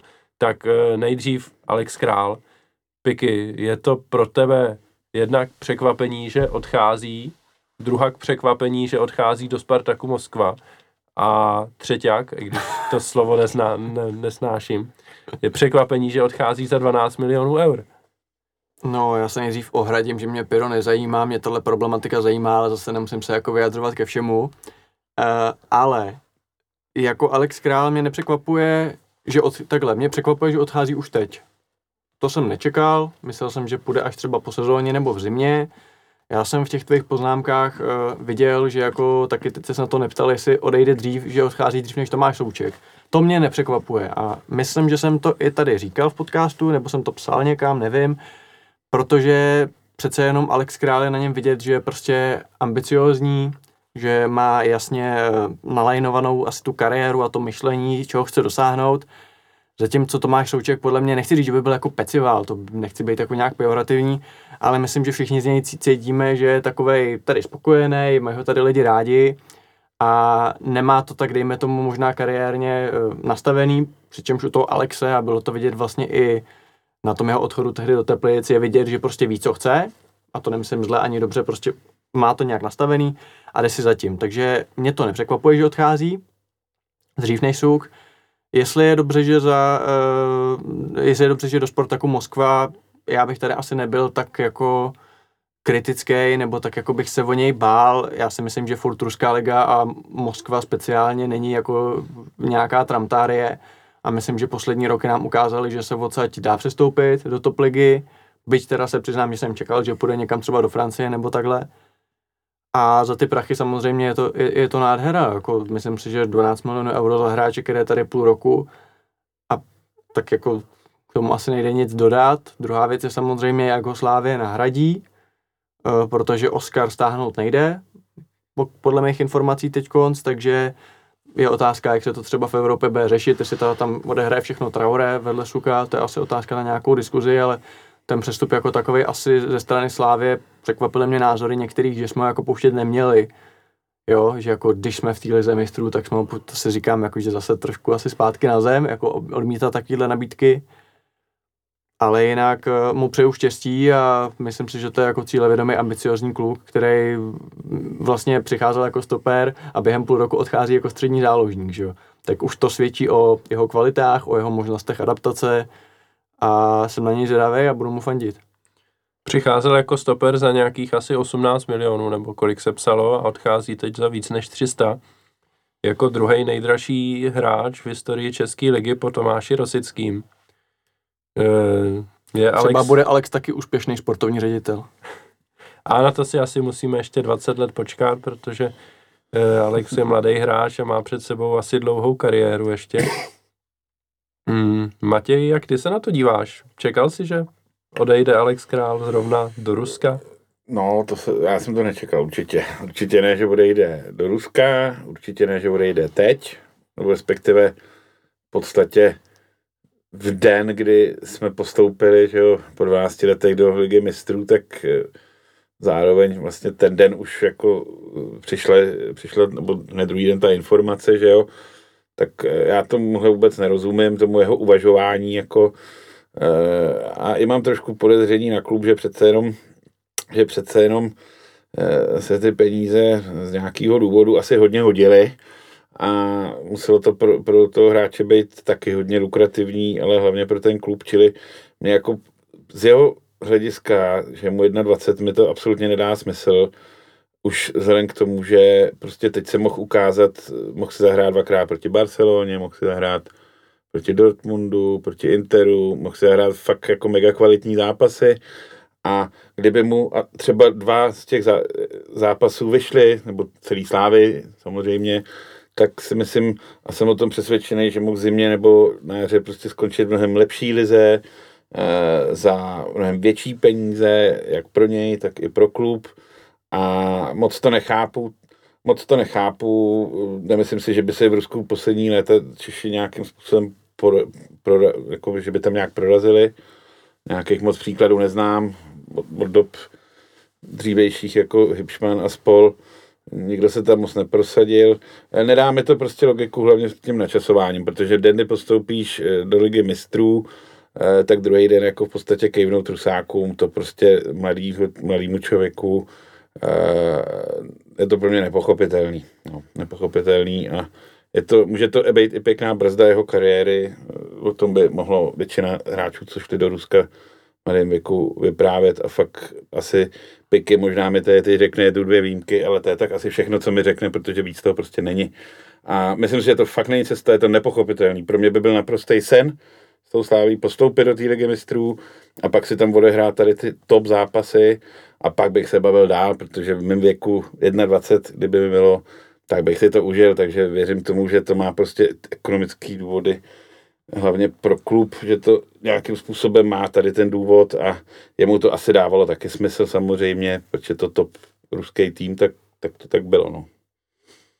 Jako já nebudu dávat výjimky, já si spíš myslím, že prostě a řeknu, že to je ten rozdíl jakoby třeba v té mentalitě podle mě právě toho Alexe a toho Suka, jo. Protože třeba u toho Tomáše prostě a asi mu všichni tady přejeme skvělý přestup někam do Bundesligy nebo to, ale furt, až bude odcházet, tak to bude takový to jako našeho otíka do Prahy, jo, je prostě to ten náš ksuk a když to ten Alex je prostě nastavený podle mě úplně jinak a jako ta nabídka bude jako asi bez pochyby zajímavá i finančně, a co se týče té tý ligy mistrů, já bych asi nepřecenil úplně ten faktor, že by tak ty týmy sledovaly, jako jak hraješ jako v tu základní skupinu ligy mistrů. Jo. Nemyslím si, že by ten skvělý, jako když se podíváme třeba na Plzeň, tak Plzeň tam let, kdo hrál skvěle v zápasech proti Reálu a prodalo to někoho někam, jako o Hroša byl zájem už předtím, že jo. A akorát to Šárek nepustil. Takže tohle bych úplně nepřeceňoval. Ještě jsem chtěl říct jednu věc, eh, co se týče vlastně ty, ty ruské ligy, já si myslím, že kvalitní je jako taky, jo. Jakože máme te, tendenci se na to dívat, jakože to, to není nic moc, ale furt je to, je to v koeficientu, ty si mistr přes koeficient, je to šestá nejlepší liga. No, je. Yeah. No, takže jako číslo hovoří jasně a, a jako nevím, no, jako asi bych nebyl takhle radikální, no. Já za sebe můžu říct, že mě to paradoxně jako nezapadá úplně do, do Králova charakteru, protože mi přišlo, že on má tu kariéru jako e, nalinkovanou jako prostě jasně jdeme za úspěchem nejkratší cestou, jo, nejlepší možnou. Takže jsem v Bčku Slávě, myslím si, že mám navíc, myslím si, že mám na ligu, tak si prostě v uvozovkách vydupu přestup do Teplic, odejdu do Teplic a tam se opravdu prosadím. Jo? Přijde nabídka zase ze Slávě zpátky, myslím si, že mám na Slávii, jdu tam hned, žádný prostě hostovačka ještě na půl roku, jdu tam hned, jsem dobrý, mám na to kvalitu, vykopu si základ, hraju základ a teď bych jako čekal jako další krok prostě jít někam opravdu třeba do koeficientově horší ligy, jo, Belgie, třeba, jo, ale asi by mi dávalo větší smysl jít ze Slávie být králem do Belgie než do Ruska, jo, i když prostě jasně v Rusku jsou taky kvalitní týmy, mají taky hromadu peněz, e, asi tam ten tréninkový proces taky bude jako na nějaký dobrý úrovni, samozřejmě zázemí bude asi skvělý v těch top klubech, jo, ale prostě nevím, jestli jako a dobře, ty hráči tam jsou asi v nějaký bublině takový, že úplně nepřijdou do styku s tím jako světem kolem. To si myslím, že zase v té Moskvě jsou schopní nějakým způsobem jako udělat, ale nevím, no, prostě čekal bych jako volbu jiného kroku a pokud, jasně, můžeš vybírat jenom z toho, na co máš nabídku a pokud prostě žádná jiná nabídka než do Ruska není, tak ti nikam jinam než do Ruska jít nemůžeš, jo. Můžeš jenom zůstat ve Slávii a zas pokud on už vidí, že prostě má navíc než na Slávii, tak dobře, Spartak Moskva teď nebude hrát poháry, ale jako ekonomicky a asi i kvalitou hráčů je výš než Slávia, no, takže nevím, no, jsem na takový rozpolcený a musím říct, že když, jsem, když se ke mně dostalo potom postupu do ligy mistrů, že vlastně král má tuhle nabídku a má se rozhodnout, tak jsem čekal, že to odmítne. Hmm. Jo? A překvapilo mě, že, že na to kejvnul. Já jsem chtě, si vzpomněl druhou věc, kterou jsem chtěl říct. Uh, jak tady říkal Matěj, že by mohl odejít za víc než za 12 mega. Já jsem přesvědčen o tom, že za víc by neodešel. Já si myslím, že by za něj dal někdo 15, 20, 25, myslím si, že 12 je strop, myslím si, že by to z těch západních lig, těch fajnových, by to za něj nikdo nedal. Stejně jako to nikdo nedá za Součka, nebo těch 12, jo, ale určitě ne těch 20, že jo, jak se mluvilo v případě, nebyl to taky Spartak ve finále? Kdo, kdo, to, kdo to za něj chtěl dát? Myslím, že to bylo Dynamo Moskva. No, no. Lokomotiv. Lokomotiv. Lokomotiv. No, myslím. tak myslím si, že prostě, kdo ví, jestli odejde za těch 15, kdo ví, jestli není nějaká gentlemanská dohoda, že ho pustíme třeba za těch 13, 12, jo. Já si myslím, že 12 mega za krále je jako super. A proč si to myslíš? Dítě mu 21. Jas, ale Hrál v Evropě top, top zápasy. Hele, Podívej se, kde jsou dneska ceny hráčů. Dneska, je to, každý podprůměrák stojí 50 milionů euro. Je to středopolář, jo, není to ofenzivní hráč, eh, jsme prostě východní liga, kde jsou zvyklí chodit si Chenkové a Chentové jak do supermarketu, jak do Alberta. Nejsem přesvědčený o tom, že tady někdo půjde za 20 mega. Prostě pokud to není fakt Rosa, jo, uvidíme za kolik půjde Standa Hložek, že jo, ze Sparty. Ne, prostě myslím si, že těch 12 mega je jako to by musel být fakt talent jako kráva, aby jako jsme si řekli jako o víc. Myslím si, že tohle jsou opravdu peníze za středního záložníka, který se nedají odmítnout. Hmm. Si myslím já. Já si myslím, že by byla šance na to, že by Alex Král měl ještě vyšší hodnotu, ale ne za půl roku. Myslím si, že v případě, že by třeba za rok, za rok a půl byl stavební kámen uh, té souhry Slávy, tak jak je teďka uh, Suk, tak by se tam dalo polemizovat o tom, že by prostě v 23 měl třeba tu hodnotu hmm. i vyšší. A nebo třeba, kdy, kdyby byl součást reprezentace, která by třeba postoupila na euro, on by tam měl základní stavební Přesně kámen, ale to už jsou jako teorie, že jo? Jako, hmm. Takže já si myslím, že uh, za půl roku, že by neměl vyšší hodnotu, že by měl zhruba stejnou, plus minus, ale hlavně bych chtěl říct, že uh, jedna, jedno hledisko jsou samozřejmě finance, ale klub na jeho prodej nějak netlačil. Uh, ten Spartak od toho Alexe stál už dlouho, navýšil tu částku několikrát, ta původně ta částka byla mnohem nižší, dokonce snad, i, snad půlka toho původně, co, co nakonec dali, nebo tak nějak snad třikrát to navýšili. A e, za prvý projevili jakoby dlouhodobý zájem, ne poslední týdny, ale skutečně jako měsíc, měsíce už o něj stáli. Za prvý, uh, za druhý, uh, Spartak teďka staví jakoby úplně jako nový jako mužstvo, nebo minimálně středovou zálohu. Koupili tam ještě další dva záložníky a jednoho útočníka úplně novýho. A oni tam teďka budují jakoby eh, takový jako nový muž, mužstvo, minimálně do toho útoku, nebo ta záloha útok, nový mužstvo a myslím si, že uh, co mám tak informace, tak u toho Alexe uh, hrálo roli i to, že vlastně s ním jakoby počítají jakoby dlouho, že mu vlastně nastínili nějakým způsobem, co vlastně s ním chtějí hrát a to jakoby je další hledisko, který samozřejmě ten Alex, který je hodně, uh, hodně takový uh, ambiciozní, tak u něj nějakým způsobem mohlo hrát velkou roli, protože uh, to není jenom jako o těch penězích, ale o tom, o tom sportovním měřítku, kdy oni teďka staví, je možný, že i mužstvo, který prostě v následujících letech bude mít uh, třeba parametry toho, aby postoupili uh, do osmi finále třeba Champions League. A to my teďka nedokážeme říct, jako jestli reálně to, tam stačí, že si někdo zraní nebo někoho prodají, dostanou zase nabídku třeba z Barcelony na jednoho z těch hráčů, rozsype se jim jako ta záloha, ale minimálně teďka to tam staví tak, aby ta záloha byla top, nebo útok top prostě uh, v tom Rusku. A vidíme teďka u toho Zenitu, který byl top minulé, minulou sezonu, teď uh, je v uh, Champions League, má skupinu na to, aby postoupili taky dál. Eh, z té skupinové fáze, takže uh, já si myslím, že to není uh, jenom o penězích a současně si nemyslím, že by Spartak kupoval hráče jenom proto, že by nevěděli, co s penězma. Myslím si, že tam mají skutečně to sportovní hledisko střední době nastavený tak, aby v rámci třeba tří let uspěli na té mezinárodní scéně na, na nějaký hodně zajímavý úrovni. Můžeme si to za pár uh, let říct, se vrátit se tady k tomu mému komentáři, třeba budu úplně mimo, třeba jsem se trefil, můžu si teďka sadit ve sportce, ale to nikdo určitě Já myslím, že je to hodně o tom dlouhodobém zájmu, že si myslím, hmm. že Alex je právě ten typ hráče, který mu jako to dělá dobře a který na to hodně jakoby vsadí. Že jestli skutečně si řekne jako čtyřikrát navýšili za mě tu nabídku, jo? že to je fakt jako symbol toho, že mě teda hmm. chtějí. A on odešel ze Slávy za nějakých kontroverzních okolností, že měl pocit, že, že ho tady nechtějí, nebo že prostě se mu nedostává těch šancí, jako se má dostávat. Takže si myslím, že a jako asi, řekněme si to jako v našich pracích, že jo, kdyby za tebou někdo přišel, hele, přijď, dám ti 50 tisíc měsíčně, by si ho poslal do háje, pak by přišel ti dá 100 a nakonec ti dá 300, tak by si si asi řekl, asi mě teda, když jsem ho třikrát poslal do háje a jako tak mě asi fakt chce, že jo. Takže prostě tohle to, že oni zvyšovali tu nabídku, i když Slávě furt odmítala, tak prostě tohle je pro něj asi signál toho, že o něj mají zájem, tím pádem ho asi pak neodepíšou po dvou utkáních nepovedených a nemusí to být přesně tak, líbí se mi, že to jako nemusíme z něj dělat tady jenom jako, že jde po těch prachách, ale že prostě mu dali najevo, že si ho nějak vážej a že prostě je pro ně důležitý. Tak e, a protože už jsme zase dost dlouzí, tak to pojďme teďka trošku zrychlit, protože kromě odchodu Alexe Krále máme taky ve hře jeden jistý příchod a několik, o kterých se čile spekuluje.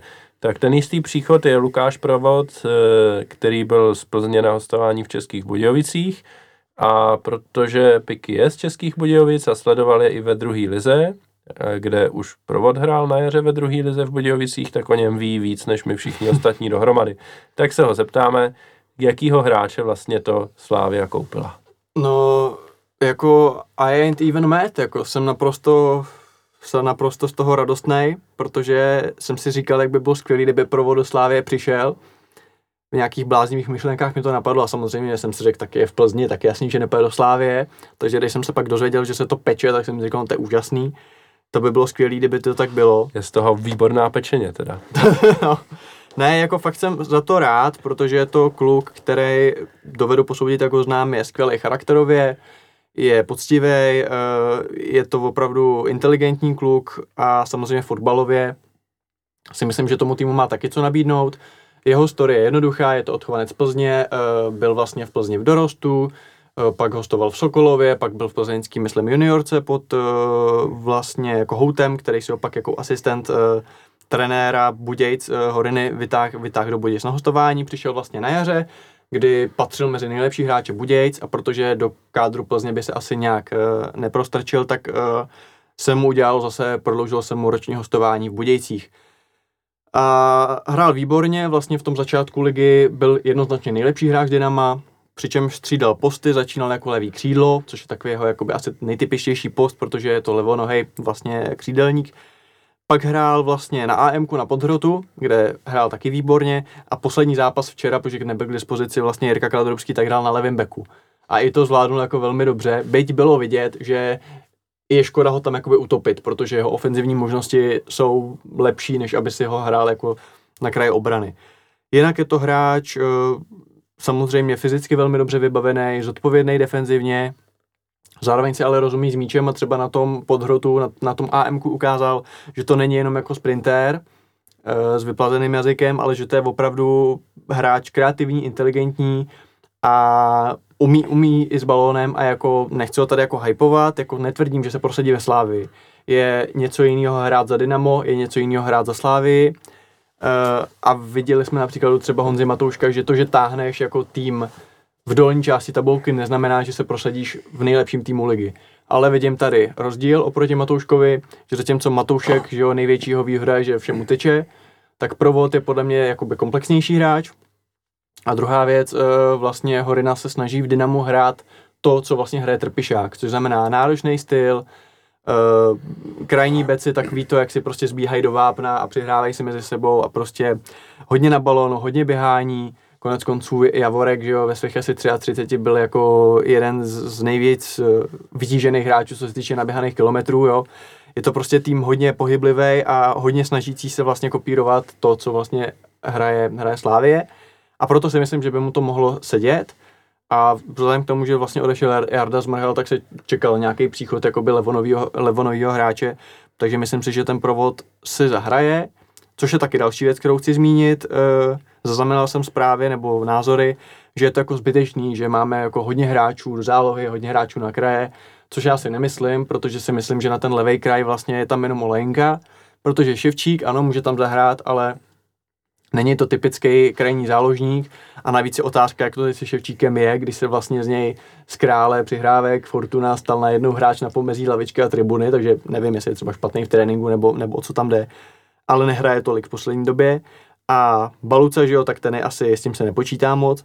A jako kdo, kdo, kdo tam je jiný, že jo, jako asi těžko Jardu Zelenýho tam budeme dávat, takže jako by ten levý křídelník podle mě jako byl zapotřebí a já jsem rád, že je to provod a budu mu jenom přát, ať se mu bude dařit. No. Samozřejmě netvrdím, že se prosadí, to nevíme nikdo, jsou tady samozřejmě jakoby argumenty, je mu 22, teď hraje poprvé ligu, že to prostě není jako Jarda Zmrhal, že jo, Majty, který hrál od 18 ligu, ale já, já mu budu fandit a myslím si, že ty vstupní předpoklady pro to, aby se prosadil v trpišákovo fotbalu, tak má výborný. Třeba se ukáže, že opravdu je to hráč do Dynama a ne do Slávě, ale ty vstupní předpoklady podle mě má, má výborný. Tak, děkuji Pikimu. A další jména, který se skloňují, teď některý vyvstali do, doslova snad čtvrt hodiny předtím, než jsme začali natáčet.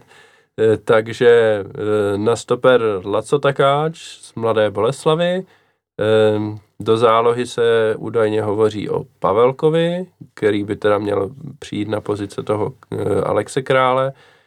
A spekulovalo se taky i o, o Jakubu Horovi, což je taky takový křídlo, Eh, a pro mě je teda trošku osobně otázka, jestli dává smysl přivádět i horu, když už jsme teda přivedli toho provoda, takže uvidíme, jak se to vyvine.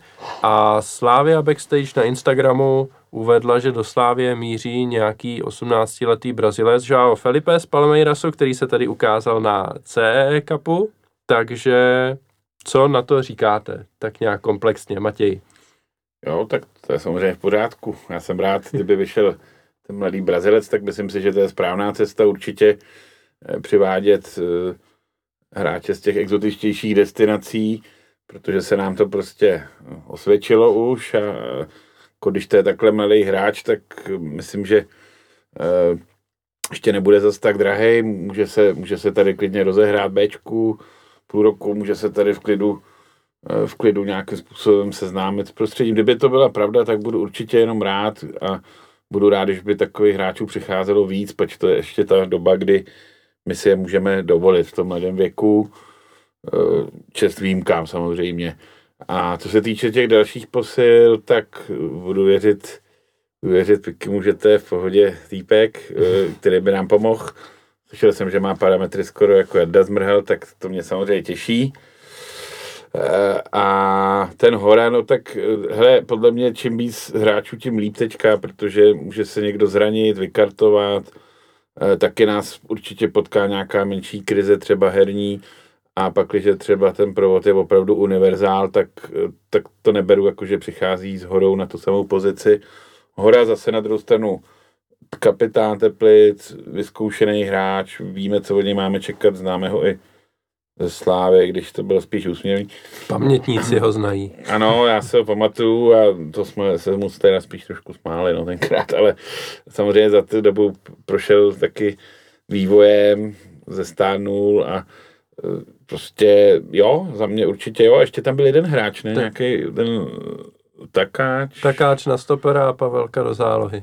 No tak Pavelka to, to beru jako náhradu za Alexe. Asi, asi, asi by U- Trpišák věděl, co dělá. No. U něho za mě je spíš s podivem, že tu ještě není teda. No. Já myslím, že jsme tak nějak všichni čekali, že Pavelka Je, je to přijde. Spartan, který hrál v Liberci, že jo? takže Jo, splňuje jako prerekvizity. Parametry vysněný, vysněný posledně splňuje.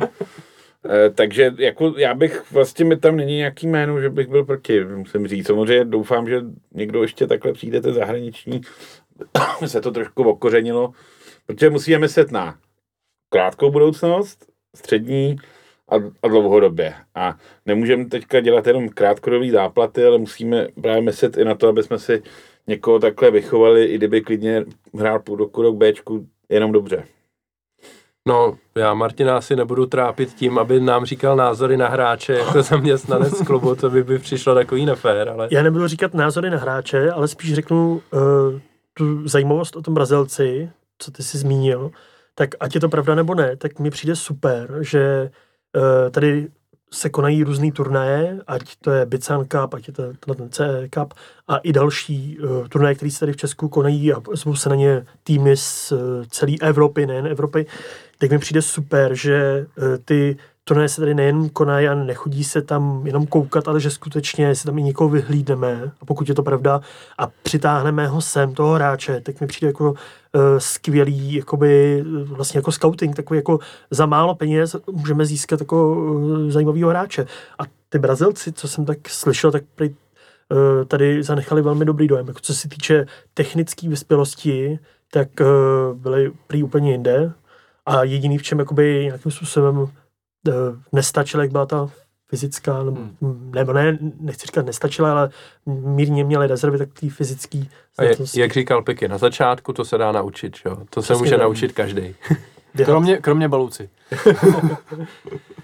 Který Tak se jít do Budějc, jsem čet ještě před, než, než No já bych, já bych se na něj moc těšil, no. Ale ještě k tomu Horovi teda. Jako jestli- Budějcí by se z něj těšil. Jo, jo, tak eh, jako proč ne, jako fotbalista je to jako kráva, mě třeba mrzí, že jako nedostává tolik šancí. Na druhou stranu Mm. chápu Trpišáka, jako proč mu tu šanci nedává. A co se týče třeba Hory, tak eh, tam jsou jasný ty plusy. Je to jako okamžitý, okamžitá kvalita ligová. Jo, prostě on tu ligu umí, hraje jí, v Teplicích asi je jejich nejlepší hráč, jo, nebo já nevím, ale trošku bych se u něj bál, On samozřejmě, a teď samozřejmě jenom řeším to, co mám zprostředkovaně, protože ho neznám osobně. Ale říká se, že co se týče charakteru, tak na tom není úplně dobře, že je to tak jako 4 z 10.